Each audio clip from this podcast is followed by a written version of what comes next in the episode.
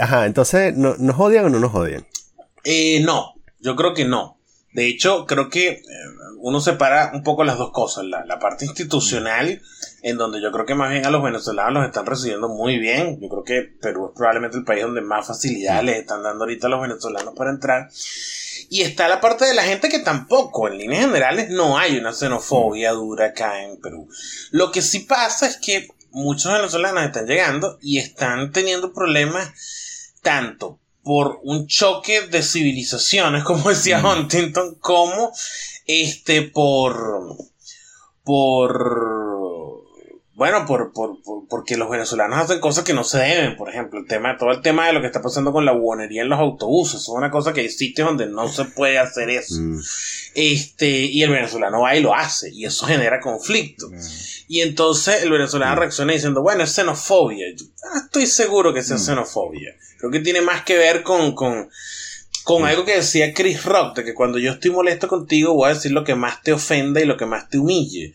Y por tanto, si lo que más te ofende y lo que más te humille es este que tú eres venezolano, te lo digo, pero no tanto porque te odie por ser venezolano, sino porque quiero mm. verte sufrir y quiero herir tus sentimientos. O sea, es como decirle cuatro ojos a alguien con lentes, o, o burlarse de un gordo, o insultar a una mujer por ser mujer.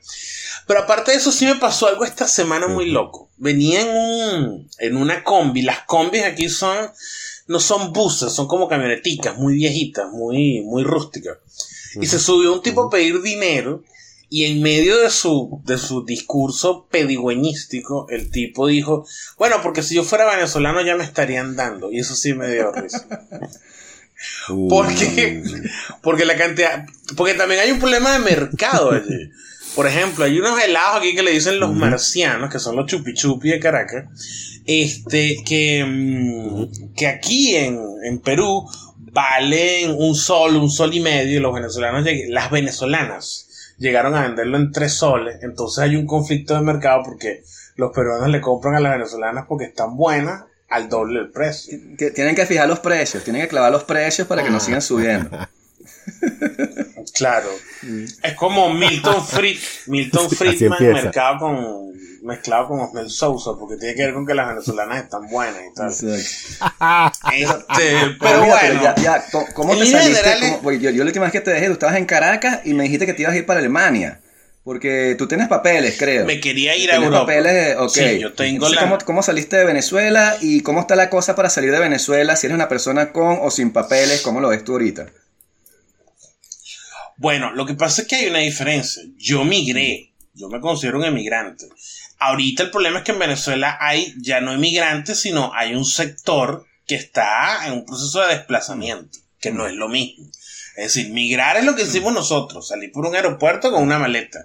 Eh, lo que está pasando ahorita en la frontera en Colombia o en la frontera de Brasil ya eso es un asunto humanitario, ya eso es otra cosa.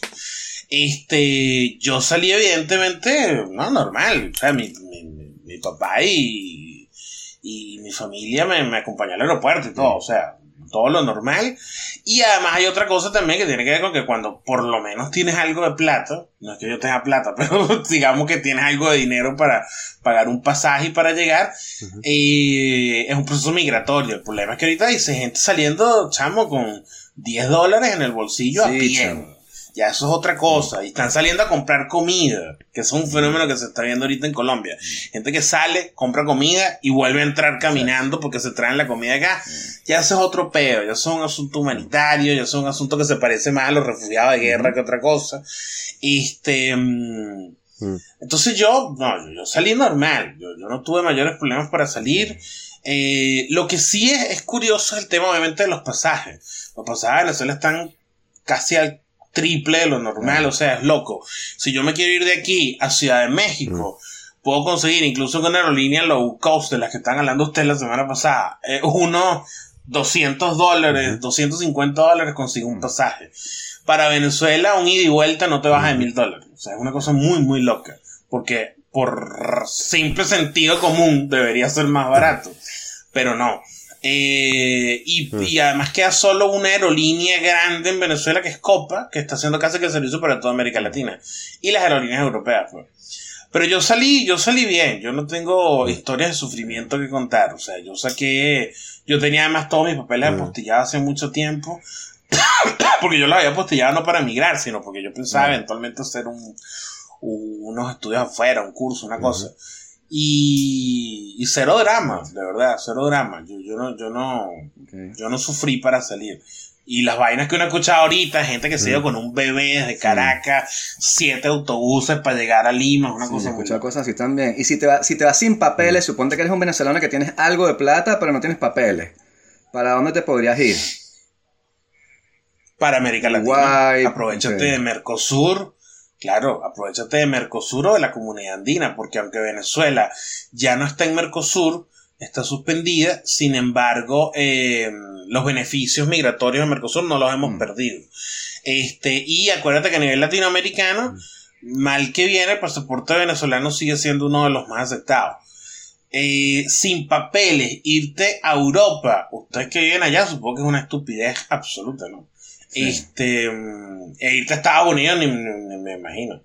Eh, obviamente la opción sería Sudamérica y particularmente Perú, porque de hecho esto del PTP, el PTP para, explicarles rapidito, esto es una cosa que se llama PTP, permiso temporal de, eh, permiso temporal de, residencia permiso temporal de residencia.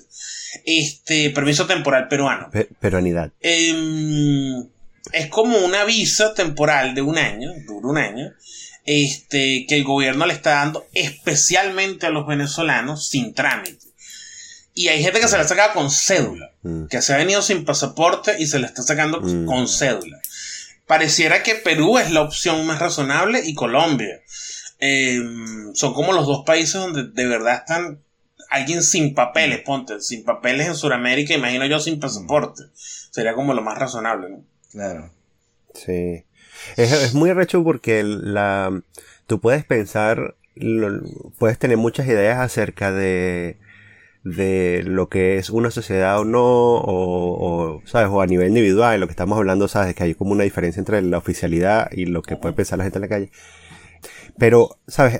la cantidad de negociaciones que tienes que hacer para poder llegar a ese punto de ofrecer un permiso de residencias es arrechísima. O sea, eh, hay un montón de políticos que se tienen que mover y que tienen que negociar para que se pongan de acuerdo para poder darle eso. Y además, a mí es una de esas cosas que, que me conmueven. Si alguna vez este, si algo, si en algo podrían salvarse los políticos del infierno, es en ese tipo de cosas, ¿no? Que pueden, de algún, de alguna manera, eh, respondiendo a los intereses que responde, ¿sabes? Probablemente hay algún interés oscuro detrás de todo esto, pero, y seguramente lo hay, pero, pero, ¿sabes? El, el hecho de que al final eso resulta en un neto positivo para una persona que está llegando, escapando de un horror, es claro, es la única cosa, es la única cosa para la que sirve el Estado.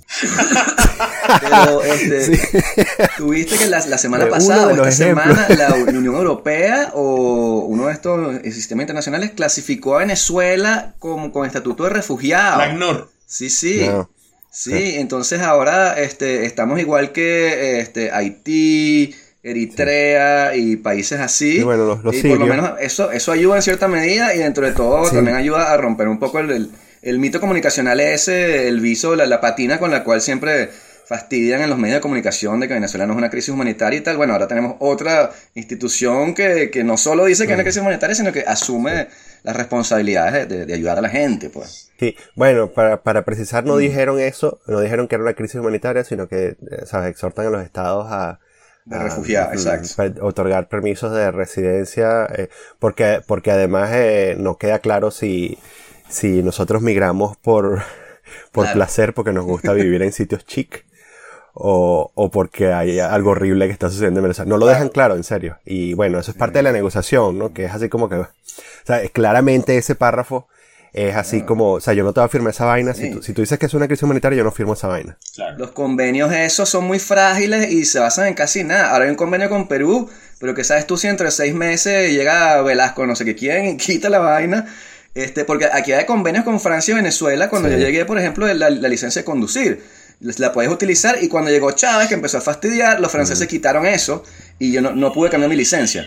Entonces, esas convenios, esas cosas así son muy endebles, weón. La gente también a veces cree que, que, bueno, no importa, cualquier cosa yo me voy para Perú. No, te tienes que ir ahorita, si te quieres ir, porque tú no sabes si entre dos años los peruanos van a decir, no, demasiado venezolano, o qué sé yo, llega el partido xenofóbico tal, y, y te jodes, weón. Sí, bueno, el partido xenofóbico tal ya existe. este, eh, es el del hermano de Ollanta Humala, un partido que reivindica además la herencia indígena originaria de los peruanos. Es uno, son unos indígenas fascistas, marico, la más loca del mundo. Pero además el, el, escudo del partido, que se los voy a enviar cuando, cuando, cuando terminemos de hablar, es la bandera indígena peruana con un águila encima, la vaina más rara del universo. Pero, mira, varias cosas. Primero, sí, claro que hay interés. Evidentemente es porque eh, un sector del Estado peruano siente que puede atraer así a una migración calificada. Este, que es el gran problema porque Perú es un país que está, obviamente, desde que se produjo el, el Shock, que fue aquellas medidas de, Fujimori que abrieron la economía por completo, em, en un proceso de crecimiento, pero tiene un problema de formación de, talento especializado. Es decir, eh, Perú sigue siendo una economía muy suramericana en el sentido de extracción de materias primas, poca innovación, poco avance en materia de ciencia y tecnología y eh, digamos, por ejemplo, aquí si tú llegas con un título de ingeniería de la Simón Bolívar, casi que te reciben en el aeropuerto y al día siguiente tienes un trabajo. Este, y obviamente era para facilitar eso, para facilitar el ingreso de esa gente. Lo que pasa es que como siempre, hablando del dildo as to as, eso tiene dos entradas, pues. Este, entra cualquiera genial, pero también entra cualquier cosa. Y, y ahí es donde, donde, donde está el problema. Que, que también sí se nota que, eso, eso le va a servir a mucha gente que se pueda tirar el trajín por lo menos de aguantarse los cinco días de viaje por, por carretera, que es por Colombia, por toda mm. la, digamos, todo el circuito andino, baja así hacia mm. Perú, y entonces llegan a, a, bueno, ejercer de bubonería, hacer lo que puedan, este, Ahí, ha habido algunos muy contados casos de delitos cometidos por venezolanos que aquí, como la prensa es terriblemente sensacionalista, porque ese sí es un tema de Perú, por supuesto los magnifican y los convierten en, precisamente en gasolina para, para eso, para, para poder venderlos como, bueno, no sé, los rechazamos, no sé qué. Y la medida esta del ACNUR, que en realidad es una recomendación más que una orden, ¿no? Este, eh, creo que se está dando por lo que pasó tanto en México, por lo que está pasando en Chile, allá y también en algunas zonas de Colombia y en Panamá, este, que son países en donde ya están empezando como a ponerle freno a, la migración venezolana. Porque, mm, bueno, por eso que está diciendo Vicente, hoy sabes, mañana no sabes. Ciertamente, la tranquilidad de Perú es que no hay elecciones presidenciales pronto. Pero dentro de dos años, algo me dice que los venezolanos vamos a hacer un tema sí. Eh, en la campaña electoral. Claro. Es que eso es lo que te iba a decir también, que yo se lo he dicho a Daniel, que, que lo que me da miedo de emigrar hacia países del tercer mundo este, es que tú no sabes lo que puede pasar. O sea, yo recuerdo mucha gente en Francia hacia el 2004, 2006, que los tipos todos soñaban con irse para Brasil. ¿No? Porque Brasil, el nuevo país que está subiendo y tal, y las garotas y qué sé yo. Y fíjate Brasil como está ahorita, menos de 10 años más tarde, o sea, se, se caía al suelo. Entonces son países que cambian muy rápido y lo que me da miedo justamente de, de, emigrar, qué sé yo, a Perú, a México, es que eso después llega la gente y vota por Ollanta y Humala y te calas como que Chávez bis. Entonces, ¿sabes? Mientras si te vas para Suiza, como el otro, es que ni una guerra te puede agarrar porque estás en Suiza. Entonces, dentro de todo. Pero eso no es como aburrido. Sí, sí, pero es el, aburrimiento. No se pierde la emoción de vivir. Totalmente, totalmente. Pero es el, aburrimiento. Uno cuando emigra se convierte en conservador.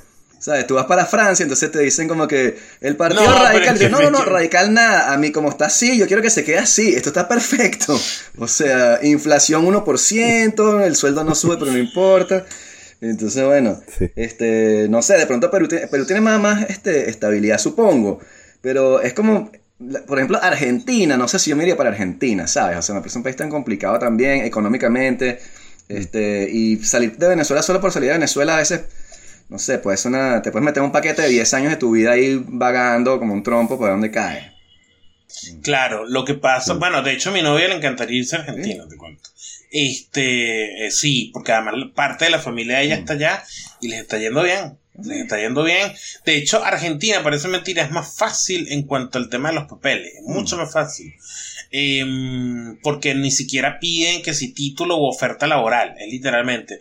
Si eres, si eres suramericano, haces dos trámites, esperas un rato, haces un par de cosas y, te sale el, el, DNI temporario que te permite trabajar dos años. O sea, eh, es, muy sencillo. El rollo con Argentina es que está saliendo de su crisis. Todavía no ha salido. El tema de la inflación es duro todavía Argentina. Eh, pero claro, lo que pasa es que también ahí tú sacas una conclusión que se te olvida. Nosotros somos latinoamericanos. Nosotros tenemos que vivir con una crisis detrás de nosotros, porque si no, no somos. No nos movemos. Este, yo, no veo, yo no veo manera de vivir en un país estable donde no parezca que en cada elección va a venir el apocalipsis, donde, donde no estés en un día. Bueno, aquí mismo en Perú. Nosotros estábamos el 23 de diciembre, el día antes de Navidad viendo la sesión en el Congreso en la que aparentemente iban a destituir al presidente por el caso de Brecht. Mm. Este, eh, no lo destituyen por 12 votos, o sea, se salvó por 12 votos, y al día siguiente la gente celebrando Navidad. Pues, o sea, así es Latinoamérica. Tú no puedes cambiar esa vaina. Tú necesitas vivir así. Bueno, pero es una cosa que también que se ha extendido, eh, se ha extendido también a, o no sé si se ha extendido a otros países o, se ha extendido a Latinoamérica. Hay que ver dónde empezó, ¿no? Pero al final está como el, lo, que, lo que dicen los confiparanoicos del ciclo de noticias de, de 24 horas y tal, y cómo eso ha afectado la, las dinámicas de la política, ¿no? O sea, el hecho de que, de que porque existe CNN, entonces ahora toda la política es un escándalo, ¿no? Em, y, bueno, la cosa de Trump y, y, incluso eh, todas las elecciones europeas, ¿no? Que ahora son, de pronto son sumamente interesantes porque, porque señalan el fin de, los, de, la era moderna, ¿no? Eh, y lo, que, que, por supuesto al final termina siendo falso porque, ¿sabes? Bueno, lo vemos, de hecho, cada día que pasa desde la votación del Brexit nos damos cuenta de lo estúpido que son, que lo estúpido que es hacerle caso a, a, esas, esas noticias apocalípticas, ¿no? Al menos en países políticamente estables, ¿no? Eh, porque, bueno, ahorita, ¿sabes? Brexit, el Brexit está a punto de convertirse en, ¿sabes? En, un chiste, ¿no? En el, en el punchline de un chiste. Porque es así como, ¿sabes? Están, bueno, en, un pantano en, la Unión Europea negociando cómo coño implementan la voluntad popular, ¿no?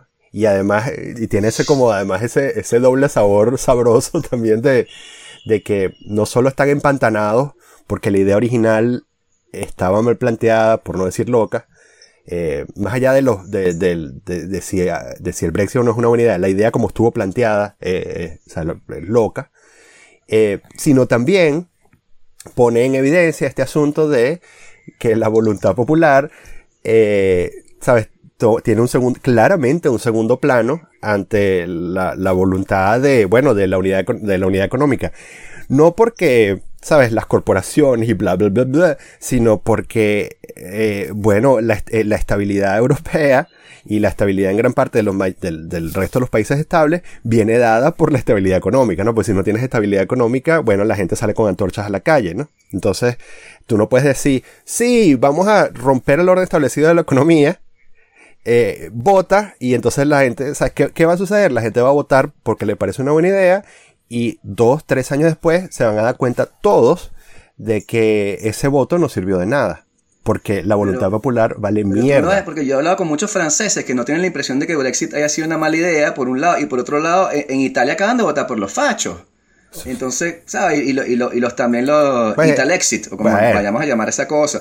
Entonces no me queda claro como que hay una, una especie, sí, una, comprensión. Incluso con lo de Grecia, o sea, lo de Grecia vino y pasó y todo el mundo sabe que es espantoso y a nadie, le, a nadie le importa, o sea, es como que bueno. Otro ejemplo clarísimo, además porque los tipos, sí, revolucionarios y tal, vota por mí, clan, se los clavaron a toditos.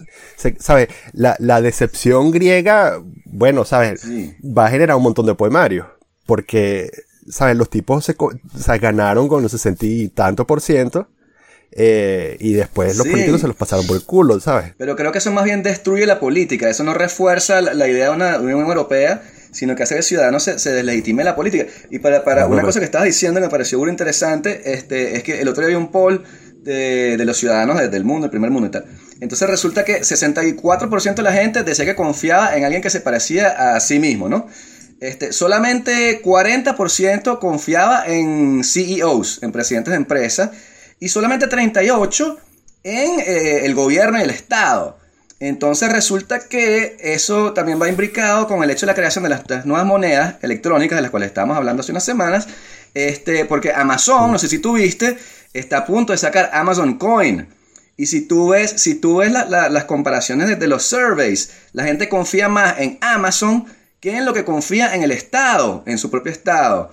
Entonces, con esta disolución de los Estados-nación, este, lo que estamos haciendo es pasando, transfiriendo el poder a, a una empresa que de pronto va a controlar la economía y que la gente va a sentir incluso más, se va a sentir más identificada con Amazon Coin o con Bitcoin que con la moneda europea.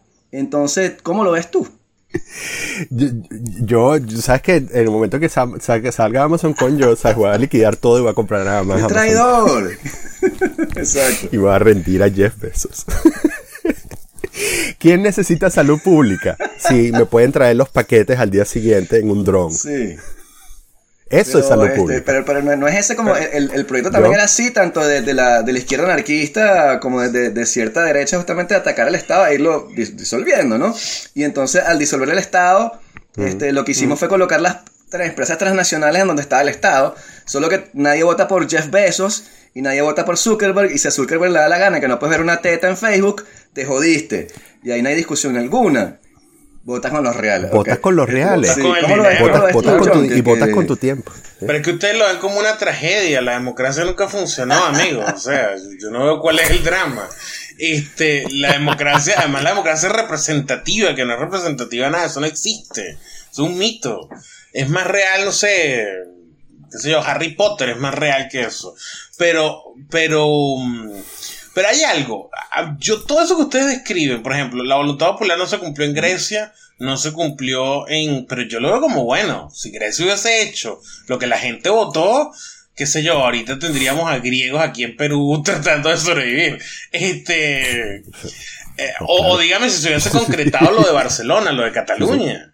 Este, o sea, ahorita Daniel Prat sería dueño de la mitad de Barcelona con 100 dólares, se habría comprado, qué sé yo, su sitio favorito ya. Sí, sí. Este, no, yo creo que está bien. Yo, yo, yo creo en la democracia, pero les confieso que en los últimos años creo más en ciertas élites que hacen las cosas bien que en la voluntad de la gente. Este, vengo en un país donde la voluntad de la gente destruyó todo, entonces no, ya, ya no me interesa mucho eso de que, bueno, el pueblo decidió a Barrabás, pero tú sabes, estos tipos piensan que Jesucristo debe salvarse y tal vez Sí. tengan razón los tipos y no el pueblo. El ángulo que me, da, que, que me llama la atención a mí es, eh, o que me parece interesante, es la decepción que eso genera. O sea, es como el, el- el- el rompimiento de, o como el descubrimiento de que todo lo que te han vendido durante un Pero- siglo. pero- Bueno, pero ¿A qué te es refieres? que, no, no entiendo no muy sé. bien cómo es, cómo- qué es lo que la democracia representativa. Bueno, este asunto, sea, la democracia, la bueno, no un siglo, dos, tres siglos. La, la democracia representativa, el, ¿sabes? El, el hecho de, ah, el, el hecho aparentemente falso de que, de que la voluntad pu- popular sirve para algo, etcétera, etcétera. Esto es un, un mito que, que ha construido y sobre el cual se ha construido toda una narrativa, una narrativa de una parte importante de Occidente. Entonces, ¿sabes? Por ejemplo, yo- John, tú puedes estar claro de que esto siempre fue mentira, pero la gran mayoría cree que esto sigue siendo verdad. De hecho, cree tanto que sigue siendo verdad que eh, siempre andan buscando, eh, ¿sabes? Un, un Mesías distinto porque creen que, que votando eh, y- o que, ¿sabes? Cambiando el Congreso o cambiando la Constitución eh, van a poder lograr Pero ya, pero, un cambio Pero, pero para, de- para descomponer ¿sabes? un de pelo, porque dirección, ¿no? este, entiendo la premisa general, pero también es gracias a la democracia representativa, si se quiere, o lo que queramos llamar el, el siglo XX, que logramos, qué sé yo, eliminar el trabajo infantil, dejar que las mujeres trabajaran, hacer que, las horas labora- que la semana tuviera nada más 35 horas o 40 horas. Este, Martin Luther King, el movimiento de las minorías no, no es también un subproducto de la democracia representativa. O sea, Martin Luther King en, en- en Sí, Hungría no, porque buena hubiesen parte caído a de tiros eso- y ya, y no hay ningún movimiento, ninguna minoría. Entonces, Rosa Parks, etcétera. Y si Gandhi se hubiera enfrentado a Stalin, Sí, pues imagínate, exacto. no sabríamos quién es Gandhi. Exacto. Pero, pero la mayoría de todos esos cambios se produjeron más por razones sociales que por razones políticas. O sea, fue más la gente que el Estado, ¿sabes? Y, mm, y lo digo porque si te pones a ver, eh, realmente fue así. Es decir, y todavía hoy es así. Para mí es más importante, ah, respondiendo un poco a tu pregunta de hace rato, que si a ti no te asustan los cambios políticos. A mí me asusta más un país donde no haya propiedad privada y no hay autonomía individual que lo que esté pasando con el Estado. Porque para mí, en la autonomía del individuo está la posibilidad de yo moverme. Es decir, ¿por qué Estados Unidos tiene o Donald Trump no puede hacer lo que le dé la gana en Estados Unidos siendo el personaje que es? Porque evidentemente, aparte de ser una república mucho más antigua y evidentemente donde hay mucho más respeto por las leyes, también está el hecho de que el ciudadano promedio de Estados Unidos es dueño de su casa, de su tierra, de su luz, de su agua, de su... Es decir, como el burócrata no puede ordenar, como en Venezuela, que ahorita le están ordenando a ciertos estados, mira, como a mí me interesa tener a Caracas con luz, bueno, Maracaibo se queda sin luz 12 horas. Eso no lo puede hacer un tipo en Estados Unidos. Y no lo puede hacer, corrígeme tú, alguien en Francia. Este, y no lo puede hacer Berlusconi en Italia, incluso. Ni lo puede hacer quien sea que esté gobernando en Suiza, porque uno nunca sabe cómo se llama el, presidente o el primer ministro de Suiza. El señor, el, el, sí, las, las asambleas esas que hacen donde ustedes deciden todo. Pero, pero no lo puedes hacer. Y como no lo puedes hacer, si tú tienes propiedad privada y autonomía individual, de alguna manera el, el, asunto político no te importa tanto. Mira, yo estuve aquí en Perú yo llegué en noviembre. Eh, perdón, mentira. Yo llegué aquí en diciembre. En noviembre está en México. Em, y les digo, la semana, o sea, yo llegué y mi novia llegó una semana después y vivimos juntos la semana de la destitución, del impeachment que le querían hacer a, a PPK. Y era una cosa que en la televisión estaba pasando eso, que los medios titulaban así gigantesco eh, las, las últimas horas del presidente, no sé qué, y salías y la vida normal, normal desde todo punto de vista. De hecho, me acuerdo que ese día fue, eh, esos días fuimos a la playa, fuimos a, al cine, fuimos al centro histórico de Lima y nothing happened, es decir, todo en perfecto y absoluto orden. Y la gente en su pedo. O sea, de hecho, incluso las protestas que hubo por el indulto a Fujimori, que fue una semana después, fueron una cosa muy focalizada este, de resto del país en sano orden. Y eso tiene que ver porque cuando la gente tiene su vida hecha y la gente tiene su propiedad y está comiendo y está negociando y está haciendo su trabajo, de alguna manera el Estado pasa a ser lo que siempre ha sido, una vaina, casi que una lucha entre clanes, ok, por hacerse el poder, pero tú no estás afectado. El rollo es cuando el cambio de cualquier tontería en el Estado te afecta a ti. Tipo, mañana el presidente decidió tal vaina y resulta que tú y tus carajitos se tienen que ir del país en dos semanas. Ese tipo de cosas y ese tipo de mm. incertidumbre mm. sí es lo que yo mido, por ejemplo, a la hora de pensar en un sitio para emigrar. Por eso que en parte hay gente que se pregunta por qué eh, los otros países no están como Venezuela y por qué cuando alguien dice México no es Venezuela o Colombia no es Venezuela. Hay algo de verdad en eso, ¿saben? Porque mal que bien en esos países, nos guste o no, hay un nivel de propiedad privada y de autonomía individual mucho más grande que el que había en la Venezuela democrática previa al 98. Mm. Porque mucha gente ignora y casi nunca lo analiza cuando habla del chavismo, que es que la razón también por la que el chavismo la tuvo tan fácil es porque en Venezuela prácticamente todo ya era del Estado. Mm. Yo recuerdo que nosotros apenas estábamos entrando en un tenue proceso de privatizar la luz eléctrica y la CanTV y Chávez lo que hizo fue revertir ese proceso bastante débil y adueñarse del Estado y ya en ese momento era dueño del 90% del país. En el caso de México, de Colombia, de los otros países, ni siquiera de Argentina. Fíjense que Argentina tuvo al gobierno de Kirchner, fue un gobierno muy malo, hizo mucho daño, pero los argentinos no estaban pidiendo comida ni, ni, escarbando en la basura. Este, ni siquiera los bolivianos. Y miren que Evo Morales está bien loco. Y sin embargo, no. En Bolivia la gente no ha sufrido ese, esa, esa dependencia total del poder de los políticos.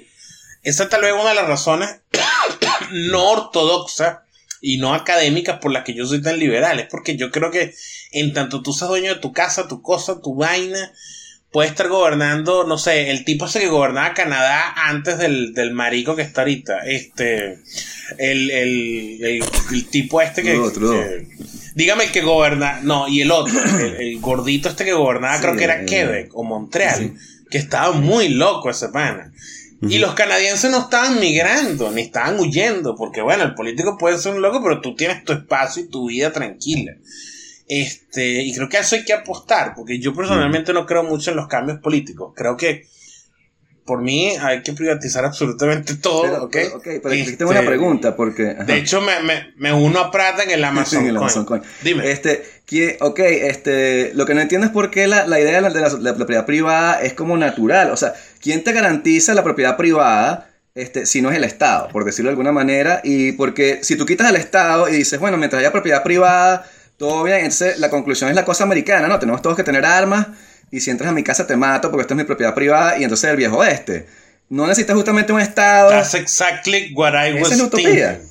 Ah, ok. Sí, totalmente. Porque. no, no, en serio, en serio, en serio. El Estado no te garantiza la propiedad. La, pro- la protege. Fíjate el la- caso la de Venezuela. pero- a- No, a- en la no, mayoría de los casos. no es cierto. Quitando Venezuela y quitando Corea del Norte. De hecho, es al revés. Este, No, pero quitando, incluso quitando esos países. Francia. Por ejemplo, por- ah. Estados Unidos, si tú abres un hueco en el piso y encuentras un chorro de petróleo, eso es tuyo. O sea, tú se lo vendes a Sí, la eh. Texaco, a la Sí, Chevron, la a, There Will Be a Blood Shell, etcétera. En casi... Exactamente. Y después te vuelves loco, pues. Eso ya es peor tuyo. La avaricia Sí, te consume.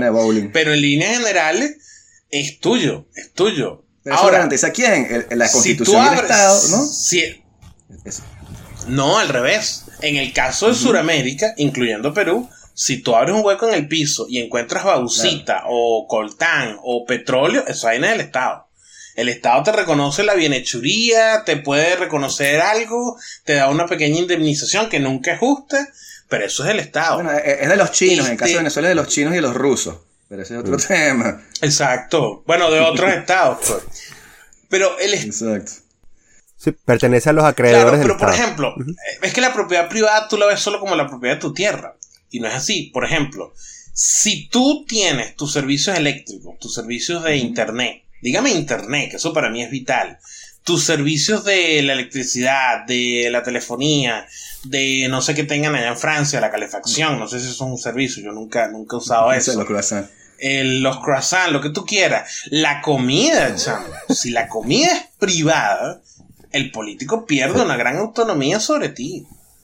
Porque, o sea, tú puedes comer, tener tu casa, tener tu servicio, y eso crea incentivos para que la democracia funcione. En cambio, al revés, si el político ya es tu dueño, ¿por qué carajo yo tengo que respetar unos derechitos que están escritos en un librito que dice Constitución?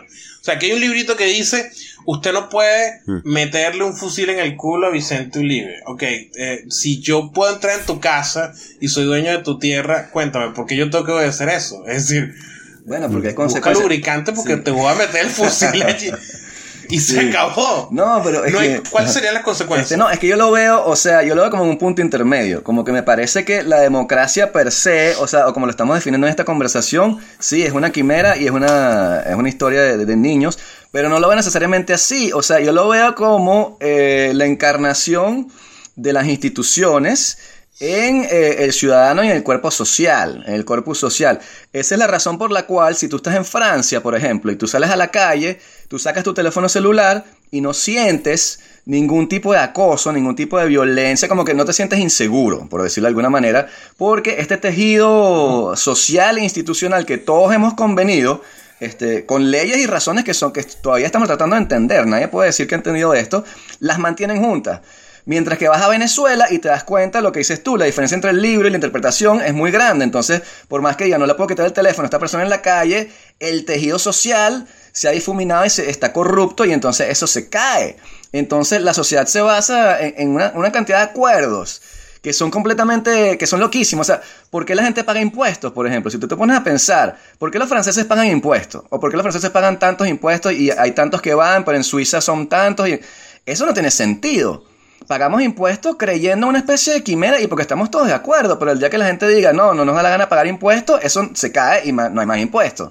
Entonces son unos acuerdos, unos convenios que tenemos Que entre todos pasó. que mantienen esa cosa andando y todos creemos más o menos en que los tribunales son así y entonces viene la policía y creemos en eso y si no creemos en eso entonces bueno viene allá Leopoldo López y la gente dice no, no creo en el tribunal, no creo en la policía, vamos a protegerlo y la sociedad se cae y todas las instituciones se caen. Para mí la democracia o, la- o la- la- el tejido social es eso lo importante, más allá de sí, si la forma de representación que tenemos con este tótem que se supone que nos representa a todos y que después va a ir variando y entonces habrá otro partido, eso es otro tema. Pero creo que la democracia está justamente en el día a día y en el ciudadano de mantener eso- esos valores que, que todos encarnamos de cierta manera. Claro, a todo eso le llaman el contrato social. El punto es que, aparte de que nunca lo firmamos, y es el único contrato que no tiene vía de salida, o sea, Yo si yo firmo un contrato contigo, yo tengo todo el derecho de decir, ya no quiero seguir contigo. Hay una cláusula que especifica cómo se sale cada uno del contrato. Pero yo tengo, eso que tú dices suena muy lindo, pero el problema es que ahí tú estás partiendo del hecho primero de que todos somos el Estado, por ejemplo, que es una cosa que te dicen siempre. Eh, yo no Mm, yo no estoy de acuerdo. No, yo no creo eso. Yo creo que el poder es el mm. poder, nosotros somos nosotros. Yo no creo que nosotros seamos parte del Estado. Lo que pasa es que, por ejemplo, cuando tú piensas en la división de poderes, en la idea de que hay un poder judicial que controla al presidente. Y teóricamente es así. Tú deberías poder, si alguien te invade tu casa, ir a un tribunal y decir, miren, el funcionario menganito de tal invadió mi casa, yo tengo derecho a la propiedad privada, protejan. Pero es que en el fondo, ese poder aparentemente autónomo salió del, tiene el mismo origen, porque todo el Estado es una misma cosa. Eh, a diferencia, precisamente hablando de Estados Unidos, donde realmente la Reserva Federal e incluso la Corte Suprema casi que tienen vida propia, desde la misma fundación de, de Estados Unidos. Mientras que la, la, democracia, como la conocemos nosotros, la democracia al estilo socialdemocracia europea, que en el fondo las democracias latinoamericanas siempre buscaron imitar más el modelo europeo que el norteamericano, eh, todo tiene un mismo origen y al todo tener un mismo origen y al todo depender de un mismo ingreso también, porque eso es importante. Cuando un país está federalizado y de repente los impuestos no son nacionales, sino que son municipales, tú puedes crear esos contrapesos y esas competencias. Cuando en cambio en países como, como Venezuela o como Perú, todo depende del situado constitucional, es una cuestión de que un señor te niega los recursos y adiós autonomía. De hecho, como, como pasa, no solo en Venezuela, en casi toda América Latina, el presidente se pelea con el, con, con el Tribunal Supremo o con la Corte Suprema o con el Tribunal Electoral y decide, mira, este año no reciben presupuesto. Que es lo mismo que pasa con las universidades.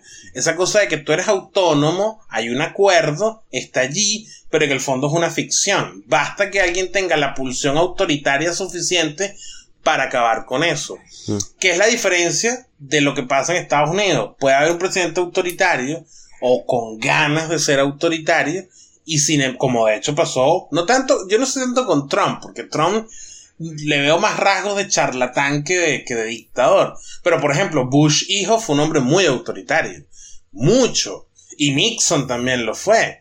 Este, y, sin embargo no pudieron, porque hay una, hay un, hay un nivel allí en el que ellos, aunque quisieran, de hecho se dice que Nixon quería usar armas nucleares en Vietnam, pero sencillamente no lo puedes hacer, no así te sale del forro que tú lo vas a hacer. Tienes que pedir unos permisos y, y, tienes que lidiar con una sociedad que salió entera a protestar en tu contra Creo que la sociedad norteamericana es la única sociedad que sale a protestar contra el gobierno cuando está en guerra con otros países. Eso no lo ves en ninguna otra parte. Este, y eso te habla del nivel de autonomía del individuo norteamericano. Claro, pero es justamente porque, porque el individuo tiene poder. O sea, lo, que, lo, a lo que me refería es eso, que el poder no es, no es nada más los tribunales y la policía. o sea, el hecho de que, de que, tú hayas ganado un concurso literario, por ejemplo, te, te da un cierto poder y tienes este, capacidad de tomar decisiones, hacer ciertas cosas, y eso, se, eso funciona en, todos los niveles de la sociedad. Y, este, y es, parte de tu función como ciudadano, digamos, en el cual, bueno, tenemos gente que escribe y jurados literarios que hacen esto. Y eso lo determina la sociedad. Es una quimera, está, está basada en nada, pero tiene cierto poder, igual que los profesores universitarios. Este, tú puedes, sí, quitarle la plata a la universidad, pero el poder de la estructura universitaria, el poder de, crear gente pensante, de crear tecnócratas y tal, lo estás quitando. Y al quitar eso vas a, crear otras consecuencias que de pronto no vemos. Pero lo que me parece extraño, o sea, y eso, es lo que te quería preguntar también, si, si la cosa es una charlatanería y no sirve de nada votar y todos son lo mismo, porque ya escuché eso mucho en los Estados Unidos, muchos amigos míos de, izquierda y tal, dijeron, no, yo no voy a votar por Hillary porque, bueno, es igual que Trump, Hillary y Trump es la misma vaina, no voto, ¿no? Porque ellos eran por Bernie Sanders y bueno, ganó Trump. Y entonces, obviamente no es lo mismo, porque con Trump y, o con Hillary, de pronto los intríngulis que están detrás de, no sé, lo, de los Koch Brothers y el grupo de Bilderberg, de pronto será igual, pero no es lo mismo este, tener nazis marchando, marchando por Charlottesville con antorchas y estar hablando de muros que de pronto hacer otras cosas. Entonces, hay una diferencia entre los candidatos o, de pronto es cosmética. Claro. No, no, claro que la hay. Yo no, yo no, yo no he dicho, yo no he subido ese discurso anarquista de que todos son la misma mierda y tal. Digamos, mi mundo ideal es una democracia funcional. Lo que pasa es que creo que para que sea funcional, tu gran lucha tiene que ser por crear ciudadanos con propiedad y con riqueza. Si tú tienes plata, propiedad y armas de fuego, eso funciona. no, pero creas las condiciones para que los ciudadanos accedan a eso. Porque también tienen derecho a decir, este, no creo. O sea, ¿qué pasa si la gente dice, ok, ¿por qué, ¿por qué tengo que aceptar tu premisa? A mí no me interesa la propiedad, a mí no me interesa la riqueza. Yo quiero ser un maldito hippie y, ya. Este, y no tener nada. O sea, voy a ser un Hare Krishna. Entonces, este, y entonces estoy fuera del sistema, me tengo que mudar de país o. No, puedes hacerlo. El punto es que tú puedes hacerlo, pero si yo quiero hacerlo, eh, no me lo puedes imponer, no me lo deberías poder imponer. Es decir, en las sociedades libres tú puedes ser un Hare Krishna como Ilan Chester, este, pero, pero y además cuando tu mujer se enferme la dejas sola y tal y todo lo demás, pero eh, lo que no puedes hacer bajo ninguna circunstancia es imponerme a mí eso. Porque yo sí quiero mi escopeta y mi propiedad. Pero entonces no le, no le estás imponiendo a Hare Krishna. Este... se vengan a meter a robarme. Pero le estás imponiendo tú al Hare Krishna que tiene que tener una escopeta y que, ¿sabes? O sea, ¿por qué le estamos imponiendo al Hare Krishna? Entonces decirle, mira, pana, este, la naturaleza humana empieza con propiedad privada. ¿Quién dijo eso? ¿Es biológico? No, no, no, es así y este y entonces y no podemos cuestionarlo porque si no somos comunistas, ¿no? Entonces hay, que asumir que eso es ah, así. No, no, no, para nada, porque fíjate, no, no, fíjate una cosa. Si tú quieres formar una comuna Hare Krishna, adelante. El punto es que ¿por qué me vas a obligar a mí a ser parte de ella? Es decir, porque el problema ahí es el constructivismo, no la decisión personal. Eh, tú puedes en, en, un marco, un marco de libertades ideal sería como un marco para las utopías el que quiera su utopía, hágala, pero hágala usted, señor. Y métase usted y los que, los que usted convenza voluntariamente. Eh, de hecho, hasta en Israel hay comunas. Yo, yo conozco a alguien en Israel que vive, ahorita se me olvidó el nombre, pero tienen un nombre ahí de, de, unas comunas. Mm, exactamente, unos kibbutz, correcto. Viven en kibbutz. Mm. Yo no podría vivir así, asco. O sea, no, olvídalo. Yo ni siquiera aguanto a mis vecinos, a mí no me gusta la gente. Pero este, yo no tengo ningún interés de vivir comunitariamente con nadie. Más bien al revés, yo soy feliz donde ni me saludan en el ascensor. Pero, eh, pero bueno, tú puedes vivir así, yo no tengo ningún problema. Pero el, asunto, es que tú entiendas que si me vienes a obligar a mí, yo tengo una escopeta y en mi casa no vas a entrar. Pero cuando tú Ah, yo podría argumentar que si, que si tú dejas que una parte de la población se arme, eh, estás también dejando que el resto de la sociedad que no está armada está en, ligera desventaja. Es decir, puedes tener tú como una hippie, pero tienes que contratar seguridad privada, ¿no? Sí. Porque no hay... Y yo podría... Porque, yo creo que también, el, porque el asunto de, eh, está bien, eh, no, no deberíamos tener un Estado con planificación económica centralizada, estamos de acuerdo, pero por otro lado, hay algunas cosas en las que quizás eh, eh, si nosotros tercerizamos como sociedad, tercerizamos ciertos aspectos, podríamos de pronto no tener que aprender a disparar, ¿no? Porque el tiempo que inviertes aprendiendo a disparar eh, es un tiempo que pierdes eh, produciendo, ¿no? Porque hay gente que le va a costar mucho aprender a disparar y bueno, y eso es, eso es productividad perdida, ¿no? No, porque tú estás partiendo de que todos se van a comprar un arma. Mm, pero es que si yo me compro un arma voy a estar, voy a estar en desventaja, voy a estar en peligro de, ¿Sabes? Es como, es como que tú, tú te mudas a una calle donde todo el mundo tiene rejas y tu casa es la única que no tiene rejas. Entonces, eh, ¿sabes? Es como que, bueno, yo creo que tengo que poner rejas. O sea, que, es como que o los Hare Krishna te imponen la cosa pacífica o el Estado te impone, o esta gente te impone el que tienes que tener un arma. No, es que, es que no, es que tú entonces tendrías que planificar un punto medio entre ambos. Y entonces, y eso es injusto para todos. Es injusto para el que quiera ser Hare Krishna. Medio, Aikido. Exacto, coñazo, coñazo, correcto. Pero es que eh, además tiene vaina oriental, así que todo bien. Pero. Estaba pensando hasta qué punto este, esta idea que, eh, tenemos nosotros del Estado todopoderoso y tal, y que además es, ¿sabes? Como el, el máximo benefactor o, o, el, o, ¿sabes? O el martillo de Dios, ¿no? O sea, porque además es como que nos decantamos por uno por otro, ¿no? Eh, hasta qué punto esto no es también, bueno, herencia de la corona o qué sé yo, ¿no? Eh, Sabes, el hecho de haber vivido, de que, de que, nuestra, de que nuestra historia es una historia de, de colonias, ¿no? Porque hay un asunto también que es que cuando estamos, por ejemplo, cuando tú vas en un país relativamente normal y, sabes, hablas de la Reserva Federal o hablas del sistema judicial, hay, existe también la conciencia de que eso es tuyo. O sea, que cuando tú vas a una oficina del Estado, em, sabes, el, tú, estás, tú te paras frente a un funcionario y tú demandas algo que es tu derecho eh, por dos razones. Uno, porque el, el, trabajo del funcionario es ese. Y número dos, porque tú estás pagando su sueldo. Y hay como que una idea muy clara, ¿sabes? Como, es como el, el, punto de que partimos, una idea tácita de que yo no estoy aquí para que me haga favores. Eh, tú tienes ese trabajo más o menos cómodo gracias a que, bueno, tenemos algún, una especie de contrato palabreado en el que, bueno, eh, tú, tú, tienes tu trabajito de oficina, eh, yo me encargo de pagar tu salario y bueno, y ahí vamos, ¿no? Tú me dejas cometer ciertos crímenes y tal. Eh, y tú me, sabes, me das algunos favores, pero esa, pero esa oficina es mía. En cambio, en, en los países de mierda de donde venimos, eh, ¿sabes? Esa oficina es, de, es, de, es del señor, ¿sabes? De, del, del, dueño de la hacienda. Que, y, y, tenemos todos que arrodillarnos para entrar a la oficina y, ¿sabes? pedir, por favor, por favor, sería tan amable de darme un pasaporte y tal. Eh, y entonces es completamente normal que, ¿sabes? Tú picas a la sociedad y la mitad piensa que sí, que de verdad sí debe arrodillarse y la otra mitad dice no, ¿sabes? Vamos a comprar todos armas y vamos claro, a tumbar pero el gobierno. ¿tú sabes qué es curioso? Que eso es más un mal de la democracia de lo que era, por ejemplo, eh, en las monarquías. Y tiene que ver con el cambio del discurso, porque fíjate, cuando tú eres rey y tú y yo soy, yo vivo en tu reino, estamos claros de las relaciones de poder. Tú eres mi rey, yo soy tu súbdito y yo vivo por un comodato tuyo en tu territorio. Entonces yo, por ejemplo, tengo más tendencia a crear rebeliones fiscales, que es cuando yo decido no pagarte impuestos o cuando yo decido rebelarme ante la autoridad. Porque la autoridad tiene ante mis ojos una imagen mala. Es decir, ¿quién es el rey? El rey es ese señor gordo que hace comilonas, que tiene un harén, que tiene su, su corona, sus joyas, no sé qué. En el Estado democrático pasa algo muy curioso.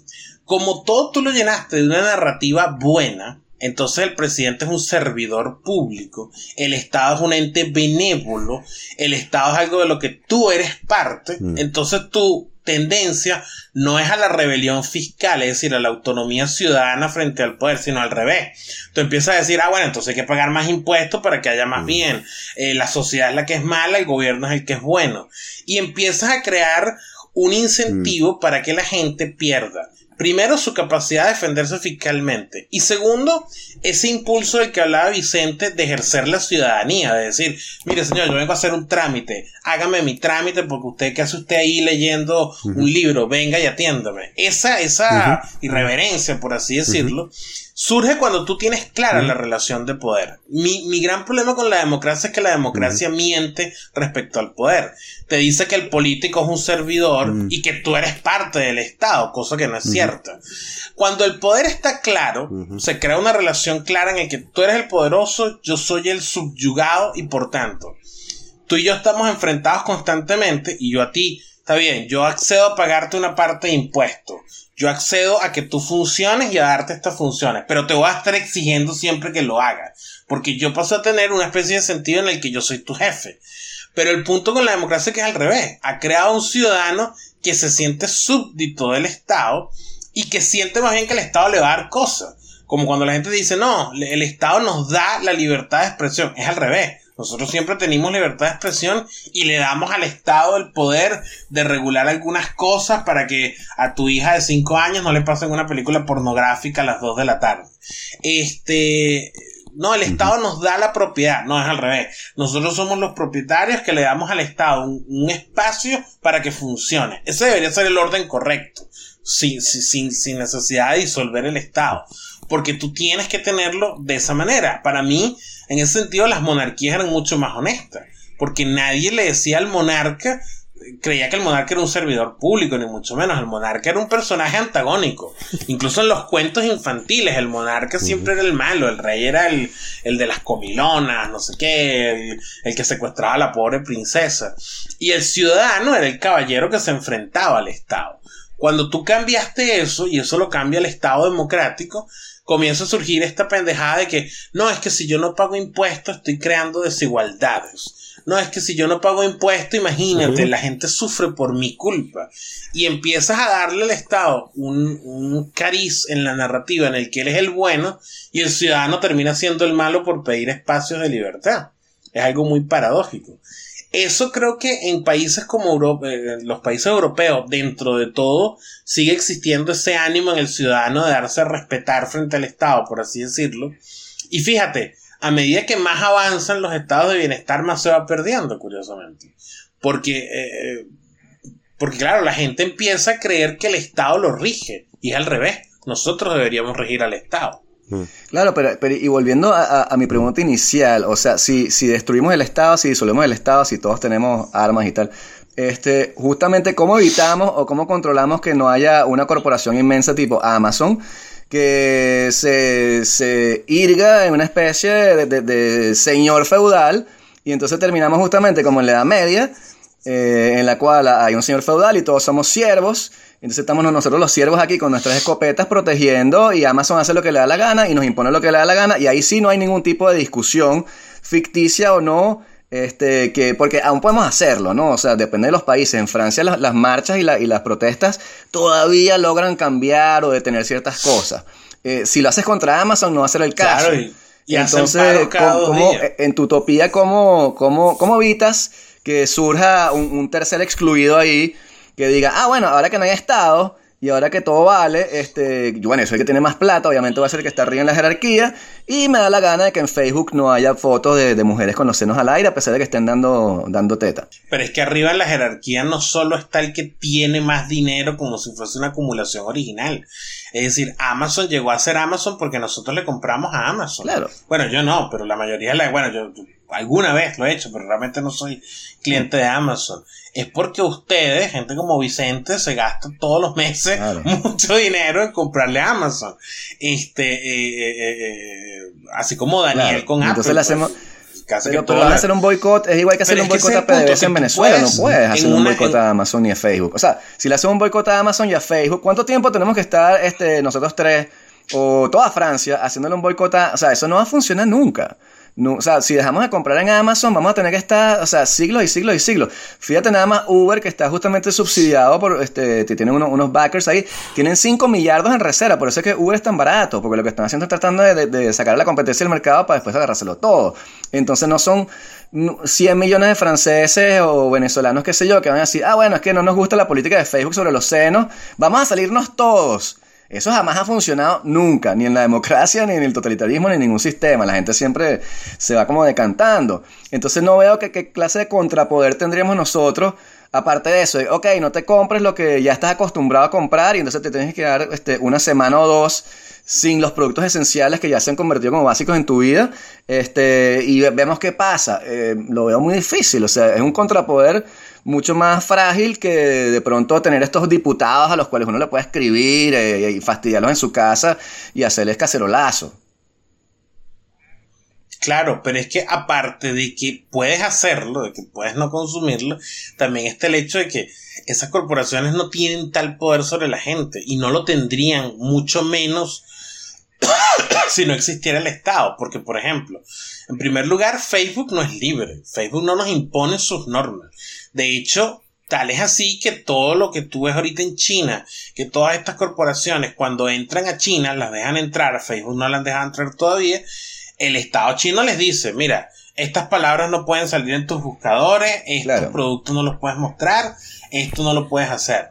Este, igual pasa con, con, mm. con, muchas de las políticas sexuales de Facebook. Una de las razones por las que esas políticas sexuales existen es, entre otras cosas, porque em, hay leyes que, que, imponen en esos países, en países como Estados Unidos, que si un producto va a estar, va a estar al alcance de menores de edad, tú tienes que tener una política para que ese producto se adapte a ello.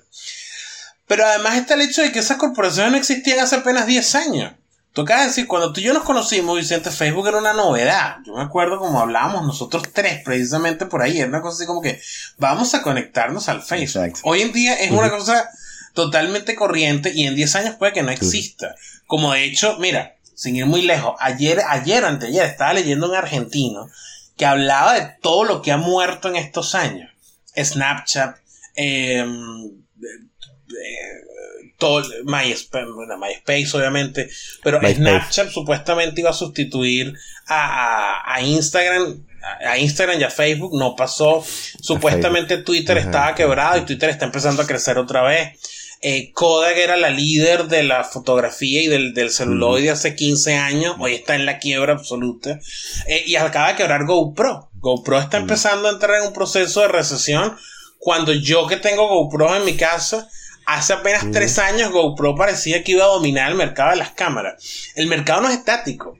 Y fíjate, por ejemplo, no sé, el caso de Amancio Ortega eh, en España, el señor dueño de Sara, de, de Inditex, que son los dueños de Sara. Este, eso es una megacorporación y yo no creo que me imponga nada, ni, que, ni que me esté subyugando. Este, de hecho, en mi vida he comprado ropa en Sara y es la corporación más grande del mundo. Ese señor sigue siendo, o era hasta el año pasado, el hombre más rico del planeta. Igual pasa con Microsoft. Microsoft domina mi vida de una manera eh, a nivel de imposición y tal. Yo creo que no. Este, y no solo porque existe Apple, sino porque además yo no estoy forzado a comprar los productos de, de, Microsoft. Este, mal que bien, en esta economía parcialmente intervenida, yo puedo estar ahorita hablando con ustedes con una computadora Windows, tengo un teléfono Android que es con el que estoy grabando esto, y tengo un iPad por aquí abajo. Este, yo esas tres decisiones de tres corporaciones distintas no las puedo tomar con el Estado. Yo no puedo decidir, me quedo con esta institución del Estado porque me parece que está bien, que funciona, que me da el servicio que quiero, y en cambio con estas dos instituciones no, porque me quiero excindir de ellas. Claro, pero... Eh, tú te puedes excindir de las corporaciones. Y aparte de que te puedes excindir de ellas, las corporaciones no tienen un poder absoluto. No hay una sola corporación que haya estado presente en nuestra vida de manera determinante en los últimos 20 años, por ejemplo. Y eso te habla mucho de cómo el capital se mueve. No, claro, pero... Es decir, hace un siglo los enemigos del marxista eran que la Ford, la General Motors, Coca-Cola. La, Coca-Cola, ajá. Hoy en día los enemigos son Facebook, Amazon. Dentro de 10 años serán otros.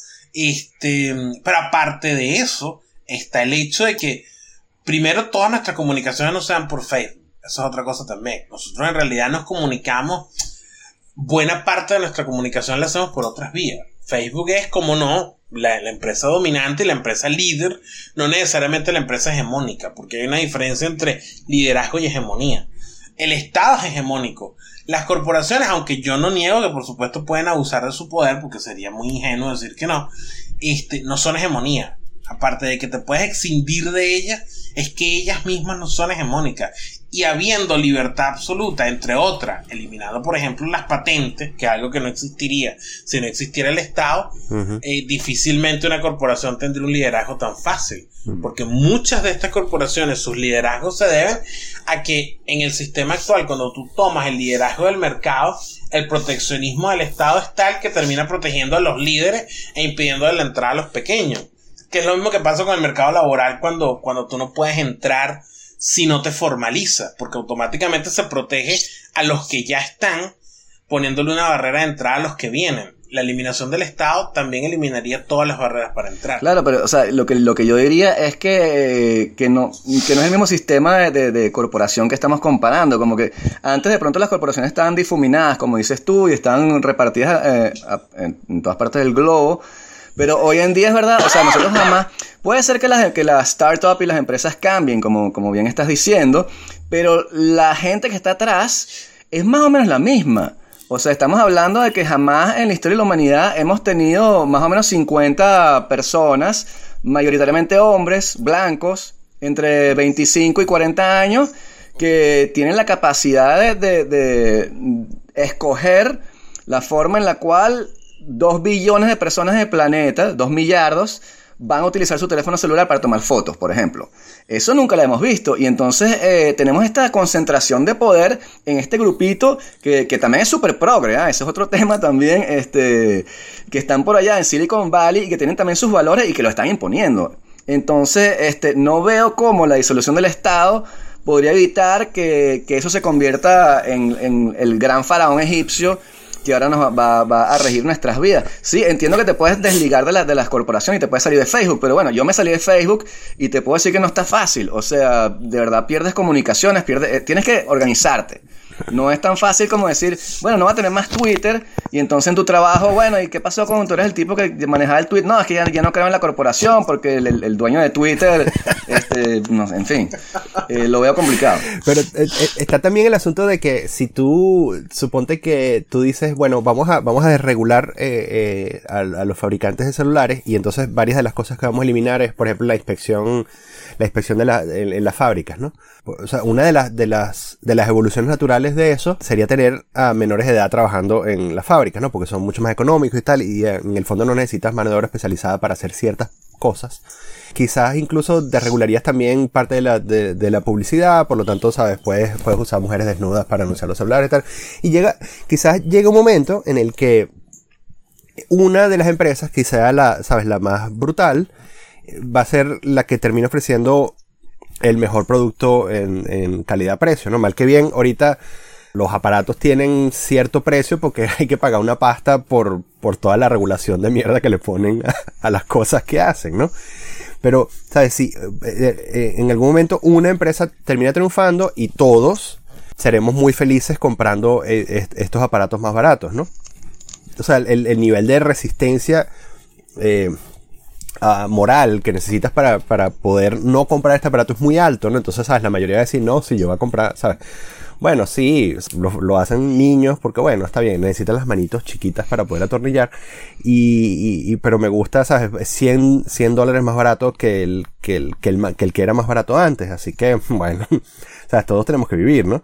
Y entonces todos vamos a terminar comprando eh, eh, los productos de esta compañía y quizás esta compañía se transforme en un ente hegemónico en ese momento, para tú poder comunicarte, tienes que pasar por esa compañía, ¿no? Eh, y, bueno, eso quizás es posible que, no es una garantía de nada, es posible que eso también signifique que esa compañía se transforma, se transforma en, en la hacedora de reyes, ¿no? Que para tú poder gobernar un país tienes que tener algún control o algún interés en esta compañía, ¿no? Y eso quizás lleve a, romper esta, esta idea de que, de que el Estado o lo que queda del Estado o la sociedad nos pertenece, porque en realidad termina perteneciéndole a esta empresa que fabrica los productos más baratos. ¿no? Este es un caso extremo apocalíptico, yo sé. Yo lo que estoy diciendo es como, como, eh, ¿sabes? Es una de las decantaciones, ¿no? O sea, el mismo caso que, por ejemplo, cuando la mayoría de las noticias vienen de un canal, eh, quiero decir, de un medio de comunicación, como por ejemplo Facebook, tienes la posibilidad de que alguien con el músculo, con suficiente músculo financiero, pueda alterar el resultado de unas elecciones, ¿no? Como el villano de Kingsman, lo que tú me Sí, bueno, o como Samuel L. Jackson en Kingsman. Como el villano de Putin, ¿no? Que eh, independientemente de cuál sea la verdad, todo apunta a que es uno de los tipos que gobierna hmm, es uno de los tipos que gobierna quién es presidente de los Estados Unidos, ¿no? Allegedly. Allegedly. Bueno, pero. Allegedly. claro.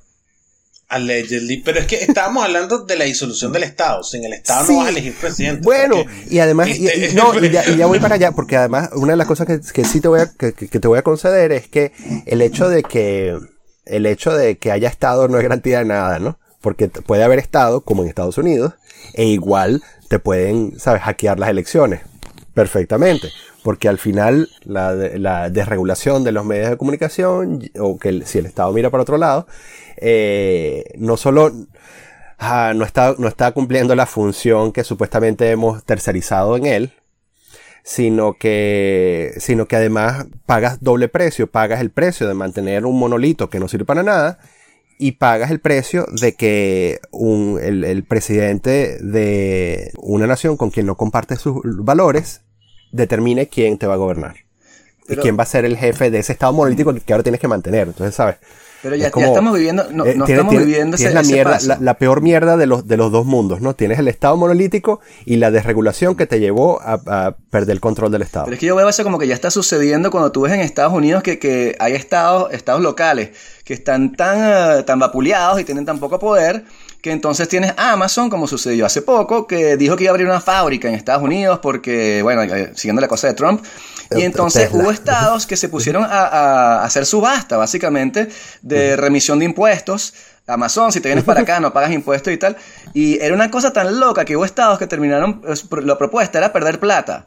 Era traer Amazon para mi estado y entonces te, te, te desreguló los impuestos de tal manera que terminó perdiendo plata porque son tan débiles que no tienen otra opción que arrodillarse frente a Amazon y decir, bueno, mira, pana, ven para acá por favor porque necesito los votos y hacer que la gente crea que estamos este, haciendo que, que trabajen cuando al final vamos a terminar con menos plata.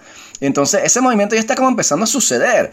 Lo que, lo que pasa es que yo lo veo como que, como que inevitablemente hacia esa dirección. Eh, no, no a Yuval Harari, en la conferencia que dio en Davos hablaba exactamente de eso. El tipo dice, él no es marxista, pero él predice un futuro mucho peor en el cual después de las corporaciones estas que se van a agarrar todo, este, va a aparecer la, la bioingeniería. Y entonces va a haber sistemas con los cuales eh, van a poder eh, predecir las conductas de todo el mundo. Entonces todo el mundo se va a comprar el Google Glass, porque etcétera. Y va a aparecer un totalitarianismo eh, cibernético. La conferencia es fascinante y te dice unas cosas que- que no hemos pensado, pero no, no veo bien cómo, cómo si desregulamos la cuestión y eliminamos el Estado, no tendamos primero a que las empresas se coloquen en ese lugar porque son estructuras de poder, ¿no? Las estructuras de poder existen y no se pueden cambiar, son así y tú quitas algo y se mete alguien más. Entonces siempre es el problema. Y después de que estén esas, esas, esas corporaciones, con la realidad virtual, la robotización, etcétera, terminemos, weón, con que nos van a estar gobernando un- unos entes cibernéticos ahí, que todos difuminados, en los cuales no podemos votar. Este, Jeff Bezos estará en Marte con Elon Musk. Entonces, buena suerte y para allá hacer la manifestación frente a su casa. Y, este, y en fin, En un scratch intergaláctico. exacto. Yo creo que John se quedó sin audio. quedaste sin- Ah, sí. John tiene lag. O, o se quedó, Claro. Sí, no, no. se quedó no, no, se quedó pegado un segundo. Se quedó pero- pasmado sí, hasta en tu argumento. wow. Claro, imagínate. No, pero tú sabes que hay algo muy, muy divertido. Hace unos años había un señor que decía lo mismo, que es Alex, Alex, eh, Alex Jones. Jones. Este, y ese caballero que está, Oh. que está, sí, sí, muy sí, sí, pero sí, fíjate las tú. ranas son gay. Bueno, lo respetábamos nosotros hasta hace unos años. Este, eh, lo citábamos nosotros mucho en panfletos durante muchos Ustedes. años. Este, porque, no, bueno, yo, mira, Monsalve tiene como 50 artículos citándolo en panfletos. Yo jamás lo llegué a citar, ni mucho menos. Porque precisamente todas esas teorías conspirativas me, me, me dan risa. Ese señor, después de defender esa misma idea, de hecho, él fue el que hizo eh, las primeras señalamientos del Club Bilderberg, ¿se acuerdan? Él era uno de los primeros que decía que sí, que tal. Y terminó apoyando a Trump y convertido en este demente que es hoy en día, que creó además Infowars, que es una cosa súper súper loca porque es como panfleto negro pero con dinero este eh, y con recursos eh, y tú dices bueno ya va todas esas utopías antimercado que se iban a cumplir eh, hace un siglo cuando Ujú. Marx predijo exactamente lo mismo que tú estás diciendo Vicente pero palabra por palabra que las corporaciones se iban a unir, que iban a tener todo el dinero, que iban a empobrecer el mundo, y pasó exactamente lo contrario. El siglo XX es la prueba de que Marx, que ayer cumplió un año más de muerto, este, absolutamente eh, errado en todas y cada una de sus predicciones, pero es que no pegó ninguna. El tipo es como Adriana Assi, todo lo que dijo se cumplió, pero al revés. Este, y tú hoy entonces planteas ese futuro así todo apocalíptico, que da miedo y tal. Y tú dices, bueno, primero, ¿se han cumplido algunas de las predicciones apocalípticas previas hasta ahora? No, Mm. todo lo contrario. La presencia de las corporaciones hoy en día, lejos de ser un, un- un elemento esencialmente maligno, cuando tú te pones a ver, es que la presencia del capitalismo y de la propiedad privada y de los desarrollos económicos ha redundado fundamentalmente en la cura de enfermedades, en el mejoramiento de la calidad de vida de un montón de gente, en que los pobres, lejos de ser subyugados, ahora se comunican, ahora tienen acceso a internet, ahora tienen acceso a por lo menos unos niveles mínimos de sobrevivencia que no lo tenían previos a la revolución industrial. Y eso te permite decir, bueno, primero, no es cierto que el mundo siempre haya ido para peor, por tanto yo me puedo calmar y no prever que el futuro va a ser una cosa horrible hacia el mañana, porque hasta ahora no lo ha sido. Y porque quienes predijeron eso, el tiempo, lejos de darle la razón, se las ha quitado por, por completo. Este, y terminas como Alex Jones, pues convertido en un loco que, que nadie le presta atención y que... Pero el, crecimiento, el aumento de la, de la desigualdad, ¿sabes? De, la, distancia entre los ricos y los pobres, el 1% y el otro 99%, eso es marxismo de librito, ¿no?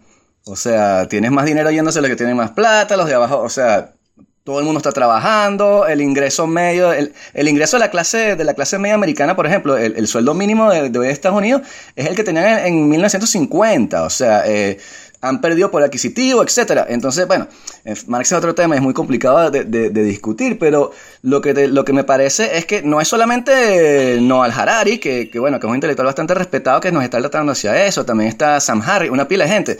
Entonces, eh, no sé hasta qué punto se pueda... bueno, Alex Jones también es un chiste, pero no me, me, parece que si, si tomamos si decimos como que no hay nada que preocuparse, de qué preocuparse aquí, vamos a dejarlo así, las corporaciones van a resolver todo, cuando caigamos de pronto en, algo que no nos guste, no tiene que ser una cosa totalitaria, pero simplemente que estemos, que veamos las cosas diferentes de, Amazon.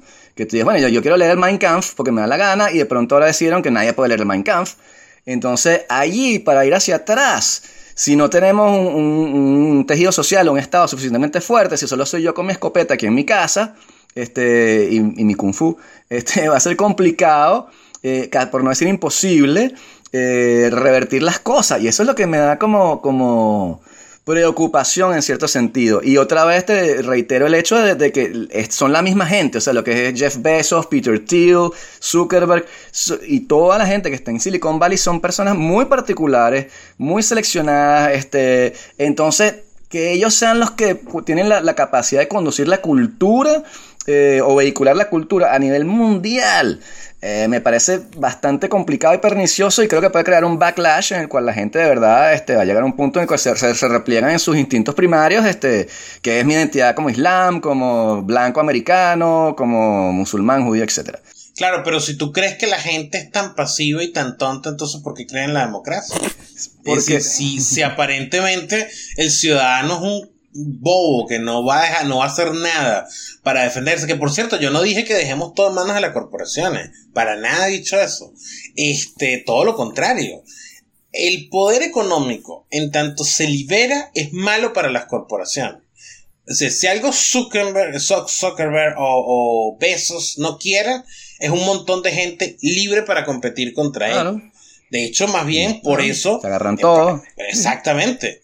Ah. Correcto. Y precisamente por eso es que ellos compran a los estados. Porque precisamente los estados les garantizan que no les va a entrar competencia. porque los estados no son fuertes como para defenderse. O sea, porque la Polar no se puede comprar el estado venezolano. No, al revés. Al revés. De hecho, es exactamente al revés. Los estados son tan fuertes que pueden perfectamente imponerte una oferta única en el mercado. Es decir, el Estado se asocia con una empresa y tiene la fortaleza suficiente de decirte, este es el único producto, no sé, ya que estamos hablando de la polar, ponte que hay una ley proteccionista y dicen, mira, la cerveza que va a entrar a este país es la cerveza tal y es la única cerveza que puedes consumir. Los estados son muy fuertes. El estado nunca ha sido tan fuerte como ahora. El estado pasó hoy en día te cobra, aparte del 50% de tus ingresos en impuestos, es que el otro 50% está hiperregulado. Claro. Tú decides no en base a unas corporaciones que llegaron a tener el poder que tienen en base a la libertad, sino en base a unas corporaciones que llegaron a tener el poder que tienen en parte porque el Estado se los ha permitido. Porque el Estado me impide a mí ir a competir con ellos y le impide a las personas con capital competir con ellos.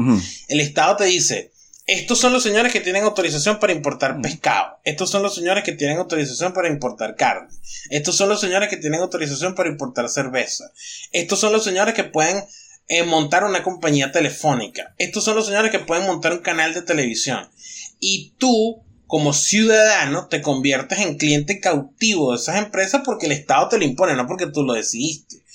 Evidentemente, sin la existencia del Estado, esas corporaciones pierden mucho de su poder coactivo. Pero pero, Pierden también mucho de su público cautivo hacia, hacia, ellas. Es decir, la gente que está obligada a consumir en un país solamente tres líneas telefónicas. ¿Por qué? Porque el Estado español, por ejemplo, decide que ellos protegen a Claro y a Telefónica. Y esas son las únicas dos empresas que pueden operar allí. Y al ser las únicas dos empresas que pueden operar allí, tú tienes que comprar o Claro o Telefónica. No puedes comprar otra. No puedes comprar, no sé, la que sea que esté en Francia o la que sea que esté en Portugal. Porque si la empresa de Portugal quiere operar en, España, no puede hacerlo libremente, tiene que pedirle permiso al Estado español. Pero, pero hay una lógica detrás de eso, ¿no? O sea, no es nada más una cosa de mafia, pero lo que no entiendo es que si el Estado es tan poderoso y, tan, tan eh, omnipresente, ¿por qué el Estado europeo no le puede cobrar impuestos a Google? O sea, porque Google vino para Europa, vino para Francia y entonces debían 5 millardos y después se fueron para Irlanda y cuando los consiguieron en Irlanda, Google dijo, no, vale, yo pagar como que dos. Y entonces el Estado dijo, bueno, mejor 2 millardos que 5 millardos, vamos a... O sea, eso dejó, dejó claramente ver que, la empresa era tan importante y tan poderosa que el, Estado europeo, como tal, no se le pudo enfrentar y decir, no, mira, Vicente pagó el 50% de su vaina, tuvo que pagar el 50% de su vaina y son 5 millones y ya, o sea, 5 millardos. Este, no sé, lo, lo veo... Precisamente, porque creo que... Aparte, aparte de que también el Estado tiene una función. O sea, cuando el Estado regula que puedes vender pescado o carne, no lo hace simplemente por decir, ah, este es el amigo mío que va a ser el importador de carne, está para evitar que te envenenes, ¿no? O sea, sin el Estado, las empresas echarían los, desechos, o sea, lo que llaman la externalización este, de los costos, ¿no? Echarían los desechos en los ríos. O sea, ¿qué es lo que impide que una empresa aquí bote todo en el Sena? Bueno, que el Estado le dice, mire, eso es ilegal y no lo puedes hacer. Si eliminamos eso y decimos, bueno, tenemos que esperar que los consumidores decidan que este producto este, es venenoso porque se le murió a alguien, y entonces, este, y así dejan de consumir eso. Entonces, sí, chévere, ahora el producto no existe en el mercado porque se murió un poco de gente, pero perdimos un poco de gente. O sea, me parece que los entes reguladores del Estado no son mm, netamente negativos. O sea, tienen también una función no, positiva en ciertas cosas. Primero porque, primero porque cómo te enriqueces tú envenenando a tus clientes. Eso es estúpido. Es decir, este, si yo quiero vender un millón de pescados, y puedo vender 10 millones de pescados, yo no voy a envenenar a 10 millones de personas. Eso es una teoría no, no, pero, no, tan pero conspirativa como la el pescado, pero, no, pero ya, los desechos en el río y envenenas a la gente en el río, que se tome el agua del río. O sea, mi pescado lo vendí, pero el, eché la vaina en el río porque es más barato. O sea, es como que... Y, al final eso se acumula y tienen que pasar 10 años con el plomo ahí para que la gente se intoxique. Y cuando nos vengamos a dar cuenta que el río, coño, está intoxicado y ahora tenemos que invertir... El Estado tiene que invertir 50 millardos porque la empresa esta votó el poco de vaina que le, ¿sabes? ¿Entiendes? Entonces... Claro, es que tú crees que tú eres seguro porque el Estado te está protegiendo. En ciertas cosas sí, ciertas cosas este, mm, Como, como, a ver, yo te, te lo planteo en mm. esos términos. ¿Qué le impide al Estado hacer exactamente eso que de hecho sí lo hace? Porque fíjate, la industria alimenticia históricamente estuvo en manos privadas. ¿Eso qué significó? Durante todo el siglo XX. Un aumento de los envenenamientos y de las muertes, todo lo contrario. Pasamos de vivir hambrunas, donde la gente se moría a los 30 años de edad, a vivir en una sociedad donde creo que el promedio de vida ahorita está en los 80 y 80 y algo. Este, las corporaciones privadas manejaron, o las empresas privadas manejaron la agricultura durante todo el siglo XX y no se pusieron a envenenar gente, porque económicamente no tiene ninguna productividad ponerte a envenenar a las personas, ni destruir tus recursos naturales, todo lo contrario. Los recursos naturales que tú los necesitas para poder producir, tú mismo tienes que mantenerlos. Lo que destruye, lo que permite que tú contamines un río es porque ese río es propiedad pública.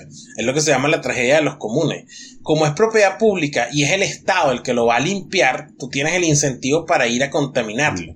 Si el río es tuyo y tú lo destruyes, ¿después de qué vas a vivir? ¿Cómo vas a hacer después? Claro, pero, no, es cierto que las empresas sean, pero, pero ya va, pero aparte de eso. Eh, tú dices, bueno, no, que eh, las corporaciones este, pueden sacrificar un montón de gente. Eso ya lo hace el Estado con la guerra el Estado decide que entró en una guerra con otro país y que tú, Vicente, te vas a tener que ir a morir para defender ese por país. Los derechos humanos. Y gracias a eso, durante, durante, claro, por la democracia y la libertad y todo lo demás, durante todo el siglo XX, ¿quién fue el que masacró a más personas? Fueron los estados con las guerras, no fueron las corporaciones. Y eran corporaciones mucho menos tecnificadas que ahora, mucho menos avanzadas que ahora, con mucho menos capacidad de lidiar con sus internalidades como ahora, y durante el siglo XX las empresas nos dieron comida de calidad, desarrollo económico, progreso y los estados nos dieron genocidios y guerra. Yo no tengo razón para temer que durante el siglo XXI, cuando de hecho hay mucha más capacidad para lidiar con desechos sólidos, para lidiar con la contaminación, para tecnificar tus procesos, las empresas, además necesitadas de ganarse el favor de los consumidores, se van a volver locas y van a empezar a envenenar gente. O sea, ese es un ejemplo, así como que yo voy a un bar y en el bar me da miedo que me envenenen. Realmente no, me da más miedo que el Estado, que maneja la única empresa de agua de la ciudad, decida, como deciden en muchos países, que por proteger el surtidor de la capital, porque tú no quieres que la capital se te enguerrille, este, tú mantienes ante una escasez del agua la prohibición en la capital para mantener el poder, mientras en el interior del país obligas a la gente a acumular agua en pipotes y se enferman de dengue y de cólera y de todas esas enfermedades por mal almacenamiento del agua. Yo no veo cómo las corporaciones funcionan así como, como en Bob Esponja, que las cangriburgers son todas horribles, pero se venden cada día más. O sea, eso no tiene mucho no, Pero, o sea, es que tengo un contraargumento, este, porque me parece que estás viendo como que las corporaciones al final del siglo XX, con todos los logros y los beneficios, lo cual está muy bien, pero estamos ignorando todo el proceso con el cual llegamos allí, en el cual hubo una gran intervención del Estado. O sea, la, la novela de, de Upton Sinclair, La Jungla, que es de 1928, creo, justamente él escribió porque estaba este, horrorizado y escandalizado ante lo que veía en, los mataderos de Estados Unidos. Y entonces el tipo escribió la novela como él era marxista para que la gente se, se, enterara de cómo eran las condiciones de trabajo de la gente. Y la gente leyó la novela y dijo, wow, no puedo creer que eso lo están haciendo los mataderos, que echaban ratas y echaban perros y vainas.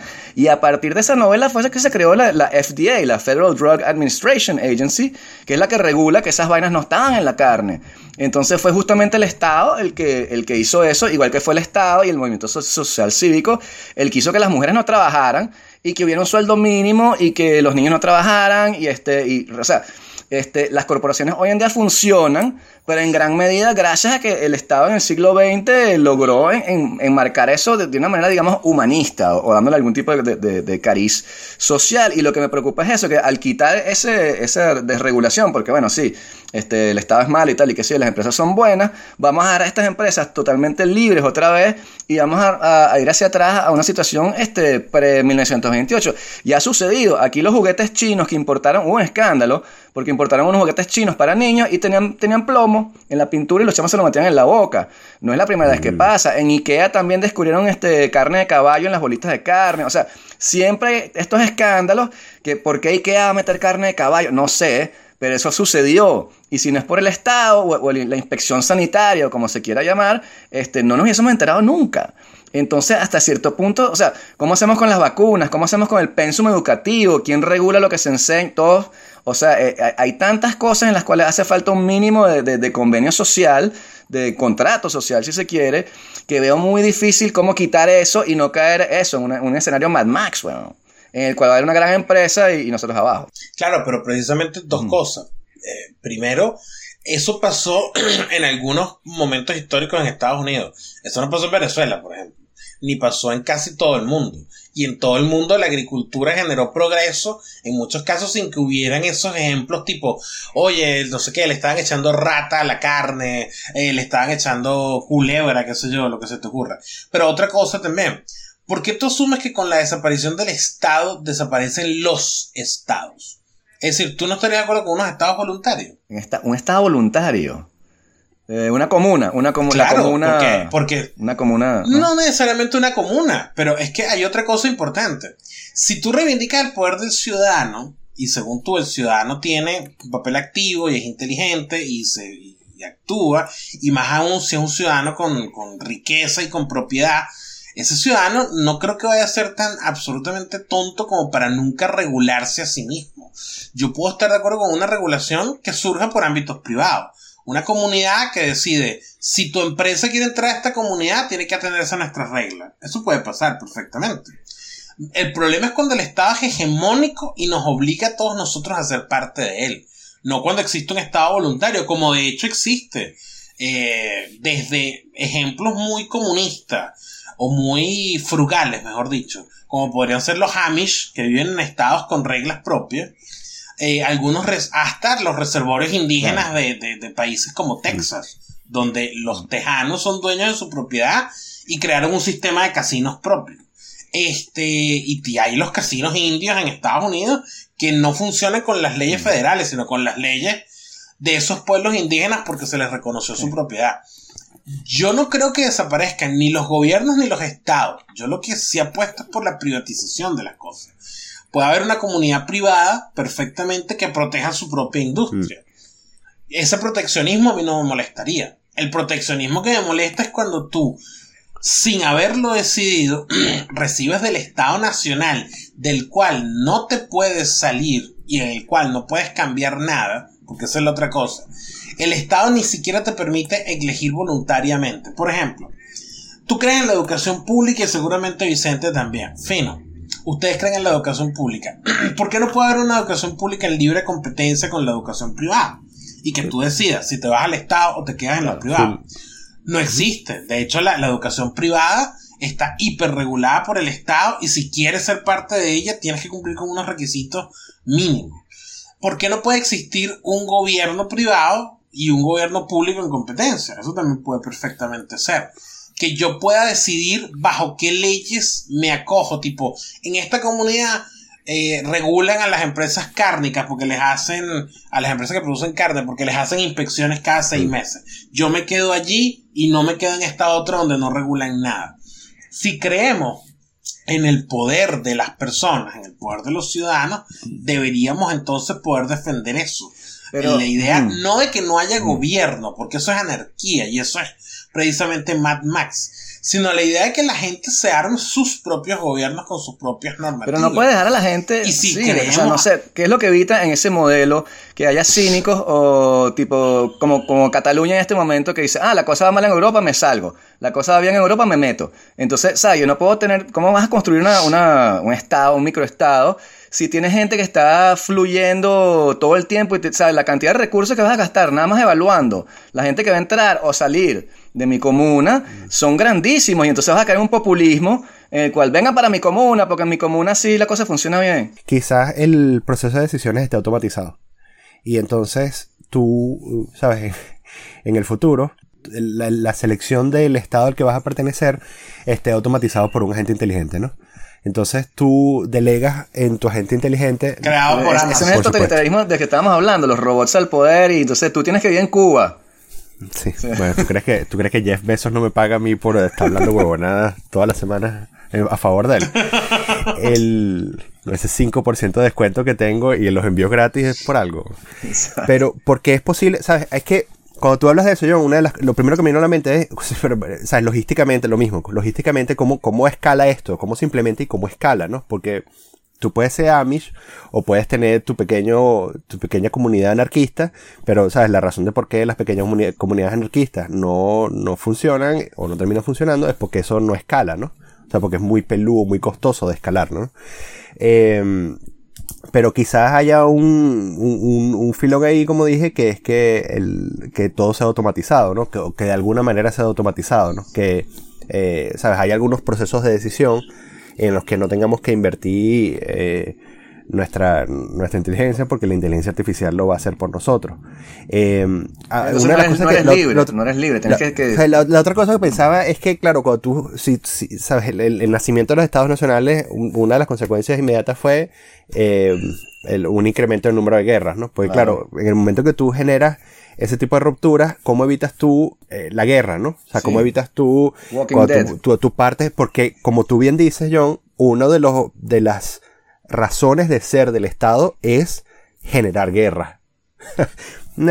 hay, eh, quizás no lo dije de la mejor manera. Sí, sí, sí, no, no, no, no, no, tienes toda la razón. Porque la idea es, la idea es que nos escuchen, pero eh, si, si uno se pone a analizar, eh, esa es una de las razones de ser, ¿no? ¿Para qué tenemos Estado? Bueno, porque tenemos que encontrar una manera de automatizar la matanza de gente. ¿Y cómo mejor automatizamos la matanza de gente? Bueno, tenemos que obligarla. ¿Y cómo lo obligamos? Concentrando el, el, las armas en, en, un solo ente y obligando a la gente a ir a la guerra, ¿no? Entonces, eh, si tú partes los estados y en, vez de tener, ¿sabes? 190, de pronto tienes 380, eh, vas a tener indudablemente más guerras, ¿no? Es Juego de Tronos, o sea, es Juego de Tronos, entonces cada quien en su feudo y... Mm. O sea...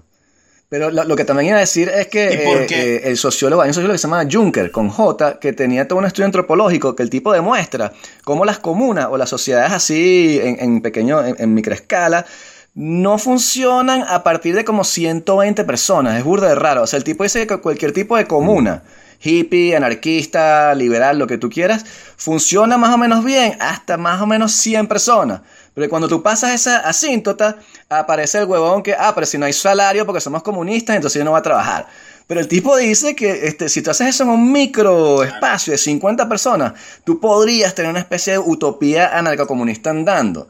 Entonces, cuando tu, tu microestado pase y llega a 200 personas, vas a empezar a tener problemas y por eso necesitas la, la cosa de la representación. Esa es la, la, la, respuesta como que textbook antropológica de por qué existe la necesidad de representación en un Estado, pues, porque no puedes, tú no puedes conocer a todo el mundo, tu cerebro no, cuando pasa de 120 personas te, te, te vuelves loco. No, de hecho más bien es al revés.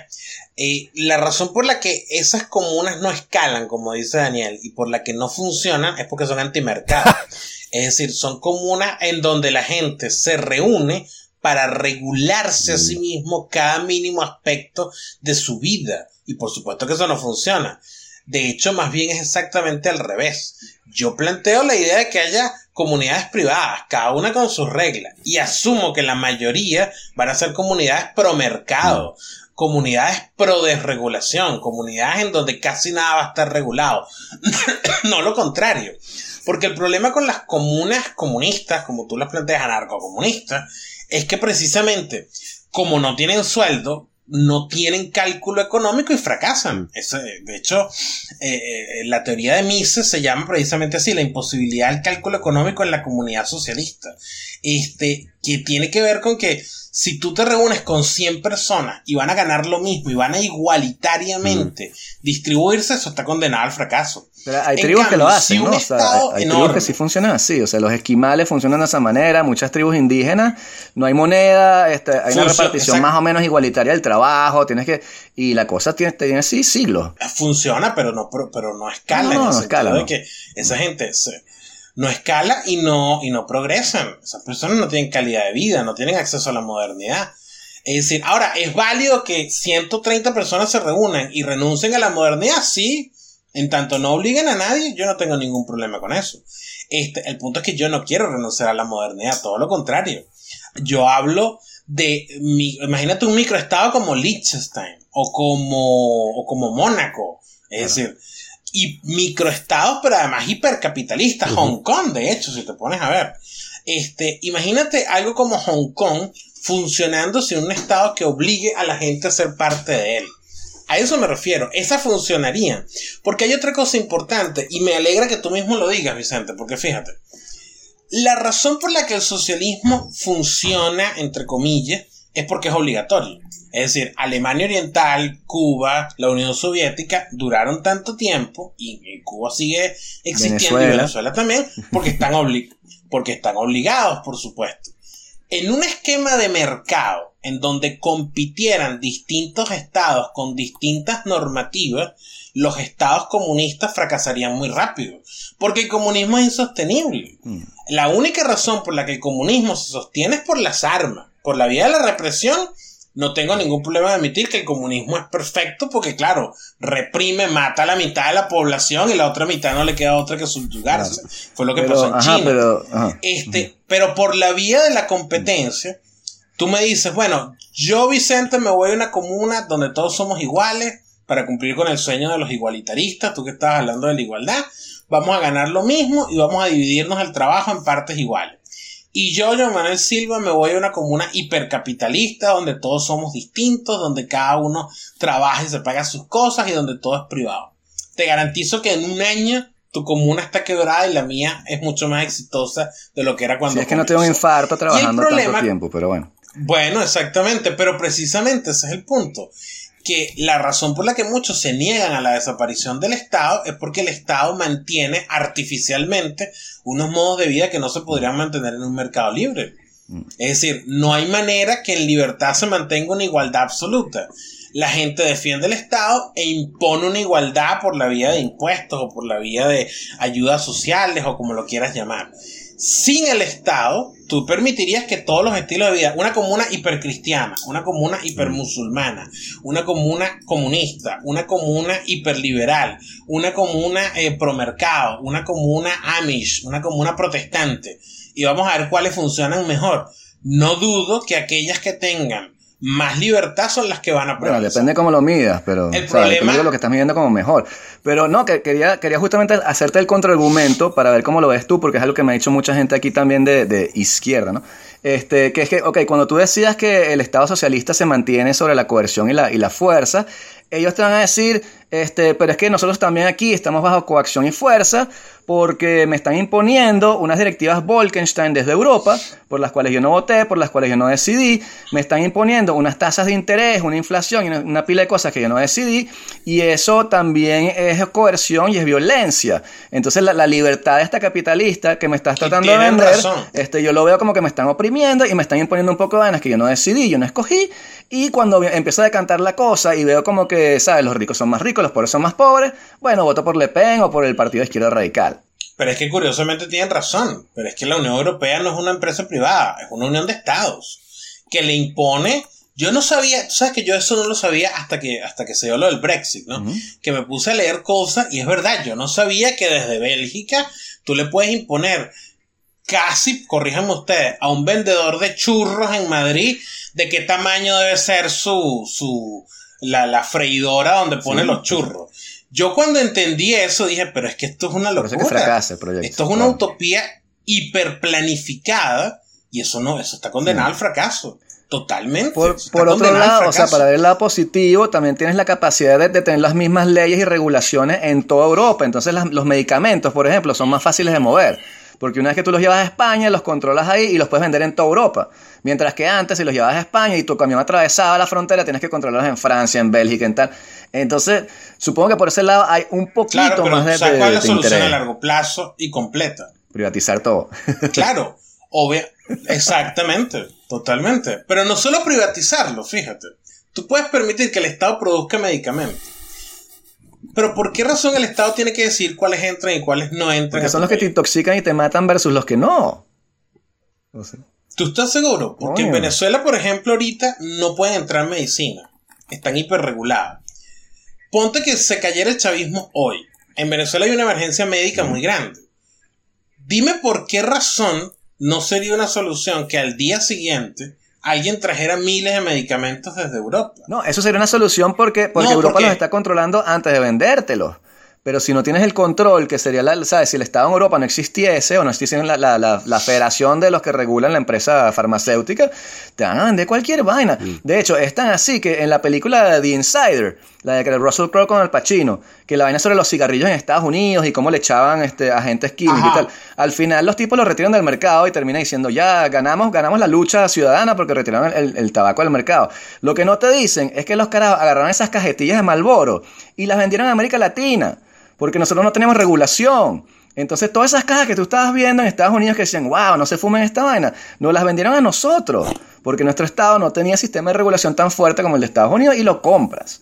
Entonces, coño, no sé, o sea, hasta cierto punto sí me, sí me da, garantía de- o paz mental saber que hay alguien velando porque el agua que sale del chorro aquí sea, pues, sea potable y no que sea como que vamos a ver qué, qué decidió la empresa hoy, de pronto se equivocó el tipo y, ¿sabes? Errare humanum est y, y se murió mi hijo. O sea, no sé, a mí sí me sirve bastante eh, eh, tener esos patrones porque no tengo tiempo en mi vida, no soy químico, pues está probando toda la carne que me voy a comer o toda la leche que voy a, ¿sabes? O que, el- carro tiene los frenos que son, o, o sea, una pila de cosas. ¿Cómo hacemos con eso? La, la licencia de manejar. ¿Quién, no, hay, no, hay, no hay ente que regule quién maneja y quién no. Todos manejamos y, y se soluciona por choques. El que choque maneja mal y entonces aprendió que no debería manejar. Pero tú no entiendes que el riesgo de eso es básicamente que tú puedes comprar la regulación. Es decir, yo tengo, vamos a suponer, yo soy el malvado y yo produzco unas pastillas, yo me acabo tomando ibuprofeno, este, Mm. porque como se dará cuenta estoy engripado, este, y me voy a tomar un de agua fría, ibuprofeno agua fría. Y entonces pro- pro- produzco mi, mi ibuprofeno maligno. Y para poder vendérselo a todos los, los latinoamericanos, le pago a un burócrata un soborno. Toma, ponle el sello allí que diga que eso es seguro y mándaselo a la gente.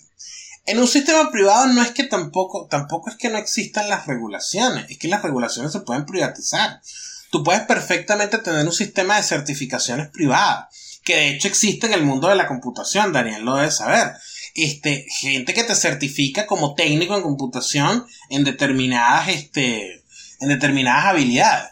tú puedes perfectamente decir, tener un sistema de libre competencia de certificación de medicamentos y tú como comprador decidir, bueno, yo voy a comprar los ibuprofenos que tengan la certificación A o la certificación C y que haya 5, 10, 15 certificadores en libre competencia sería mucho más seguro que el hecho de que exista una certificadora oficial y hegemónica en manos del Estado a la que es muy fácil corromper.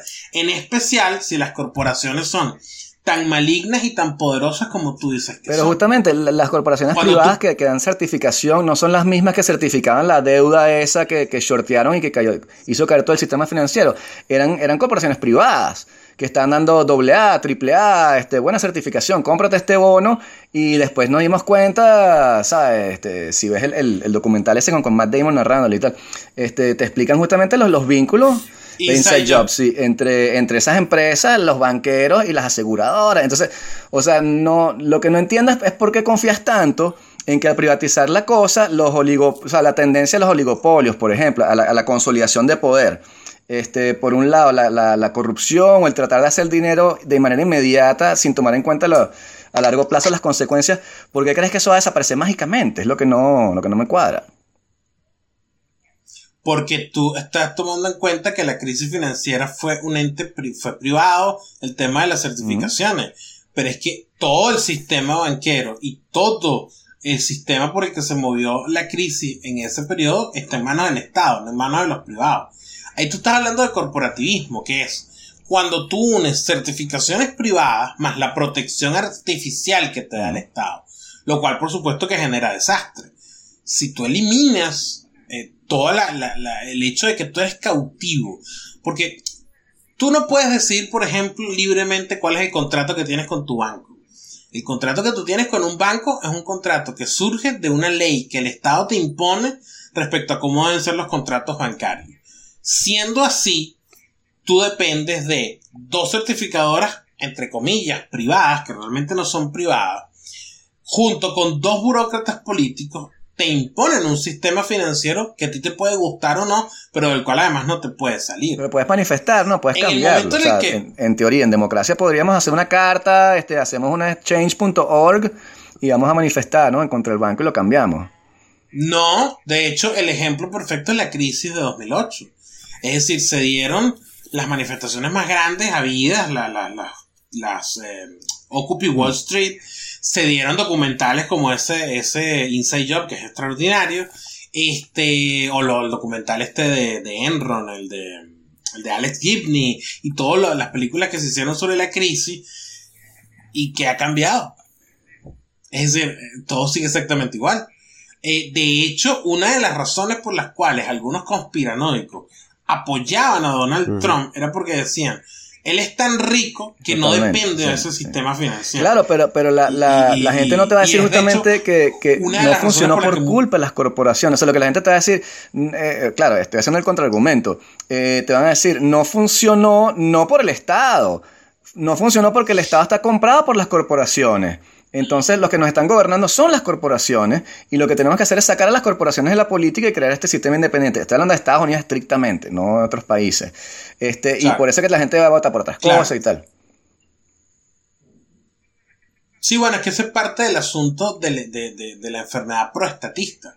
Que el Estado no funciona, pero tu solución es pedir más Estado.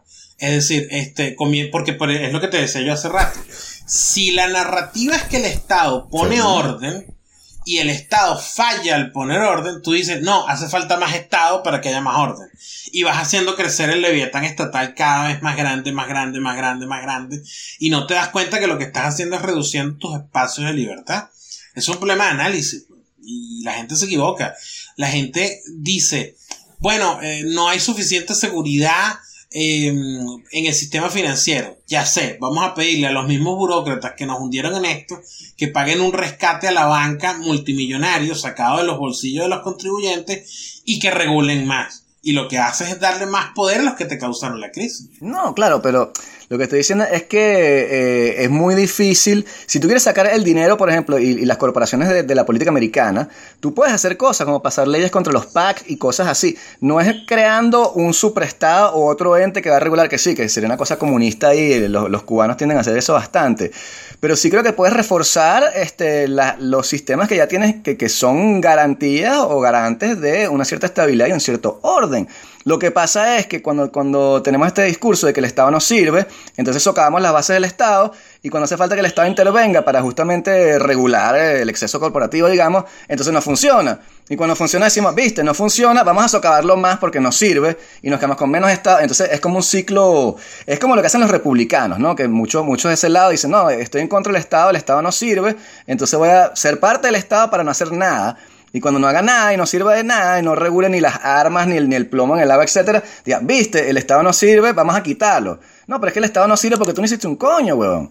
O sea, este, si hubiésemos puesto a alguien que, que sí sirve, o sea, la regulación de armas en Estados Unidos, eso se puede hacer fácilmente, en Japón lo han hecho, en muchos países, etcétera. ¿Por qué no lo puedes hacer en Estados Unidos? Bueno, porque este, este el NRA y las corporaciones tienen ese, ese tema agarrado por las bolas.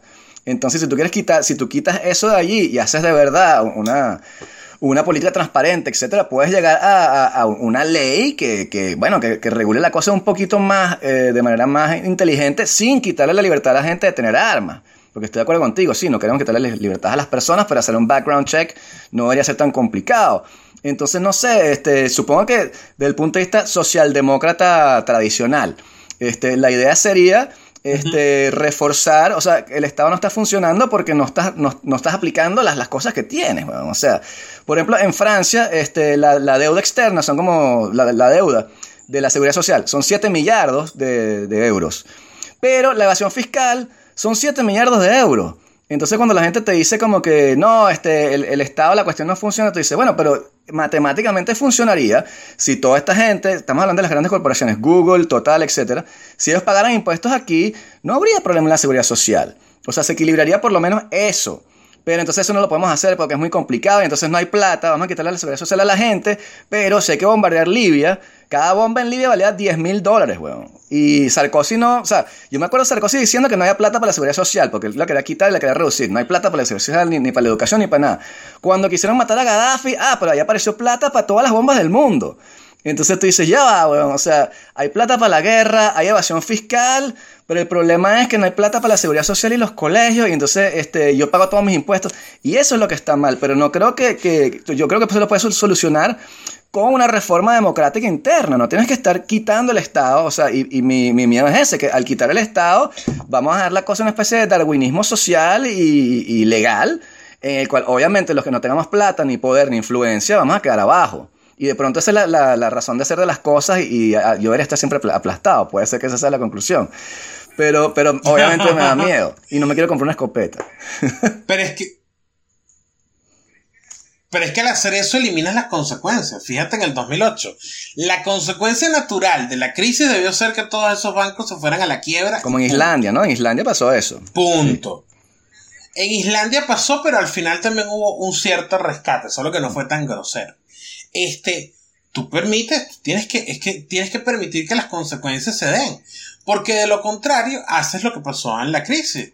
Viene el gobierno eh, por em, el señor Bernard, este, emites un rescate financiero, el señor Paulson, Harry Paulson, Henry Paulson, perdón, los bancos se cogen el rescate financiero, que es lo más arrecho, y terminas llevando a unos cuantos ejecutivos a vivir en las Islas Caimán, agarras al chinito ese de Abacus que metieron preso, y listo, mantienes el sistema igual.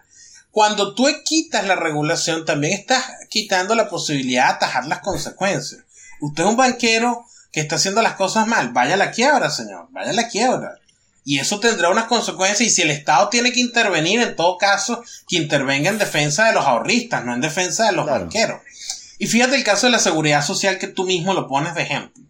Tú dices, la razón por la que no hay seguridad social es porque hay evasión de impuestos. Pero luego, cuando fueron a matar a Gaddafi, el Estado francés sí tenía dinero. Es porque el Estado es un ente político, no social. El Estado privilegia sus intereses. Si el interés del Estado es atrapar a Gaddafi y no que los viejitos tengan seguridad social, El Estado, claro que tiene dinero, simplemente pone el dinero en lo que le interesa. Pero ¿por qué crees que no se puede reformar? Y sus derechos, eso no importa. ¿Por qué crees que no se puede reformar el Estado? Este, ¿Por qué crees que es más fácil eliminar el Estado y dejar esta competencia entre las empresas y, y las microcolonias? Porque eso es más fácil que una reforma concienzuda del Estado, incluyendo también la forma de representación. Estoy totalmente de acuerdo con ustedes dos cuando hablan de que la democracia representativa está en crisis por otros temas, eh, etc. Pero me parece más fácil rescatar eso. Ya tiene una estructura. Sea, todos sabemos lo que pasa cuando quitas las estructuras porque vivimos en Venezuela. En Venezuela todo va mal, quitan las estructuras, caos, anarquía y se muere la gente. Entonces, no sé, me parece que si ya tienes una estructura en, que está ahí, es mucho más fácil y, mucho más precavido tratar de reformarla desde adentro. Para mí es lo mismo que la Unión Europea. Yo creo que la Unión Europea, antes de desaparecer, debería tratar de tener una política impositiva común. Tenemos que tratar de hacer eso. Si no hacemos eso, eso se muere y capaz que ya está muerto.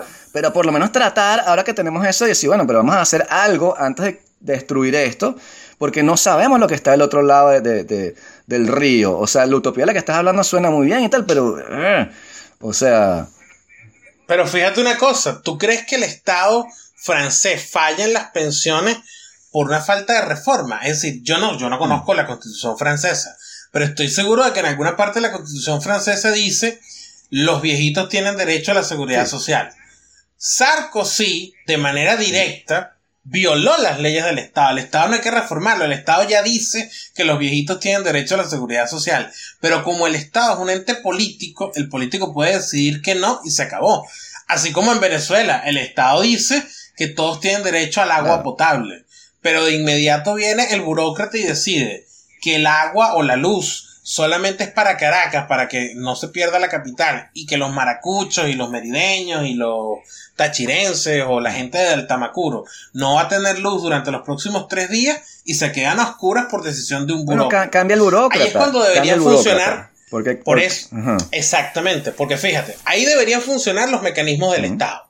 Como se está violando un derecho, el de los viejitos en Francia o el de los maracuchos a tener luz, ellos deberían poder ir a las instituciones del Estado y decir, señores, no tenemos luz, o un francés, señores, no tenemos seguridad social. ¿Qué pasa cuando lo hacen? No les paran bola. ¿Por qué?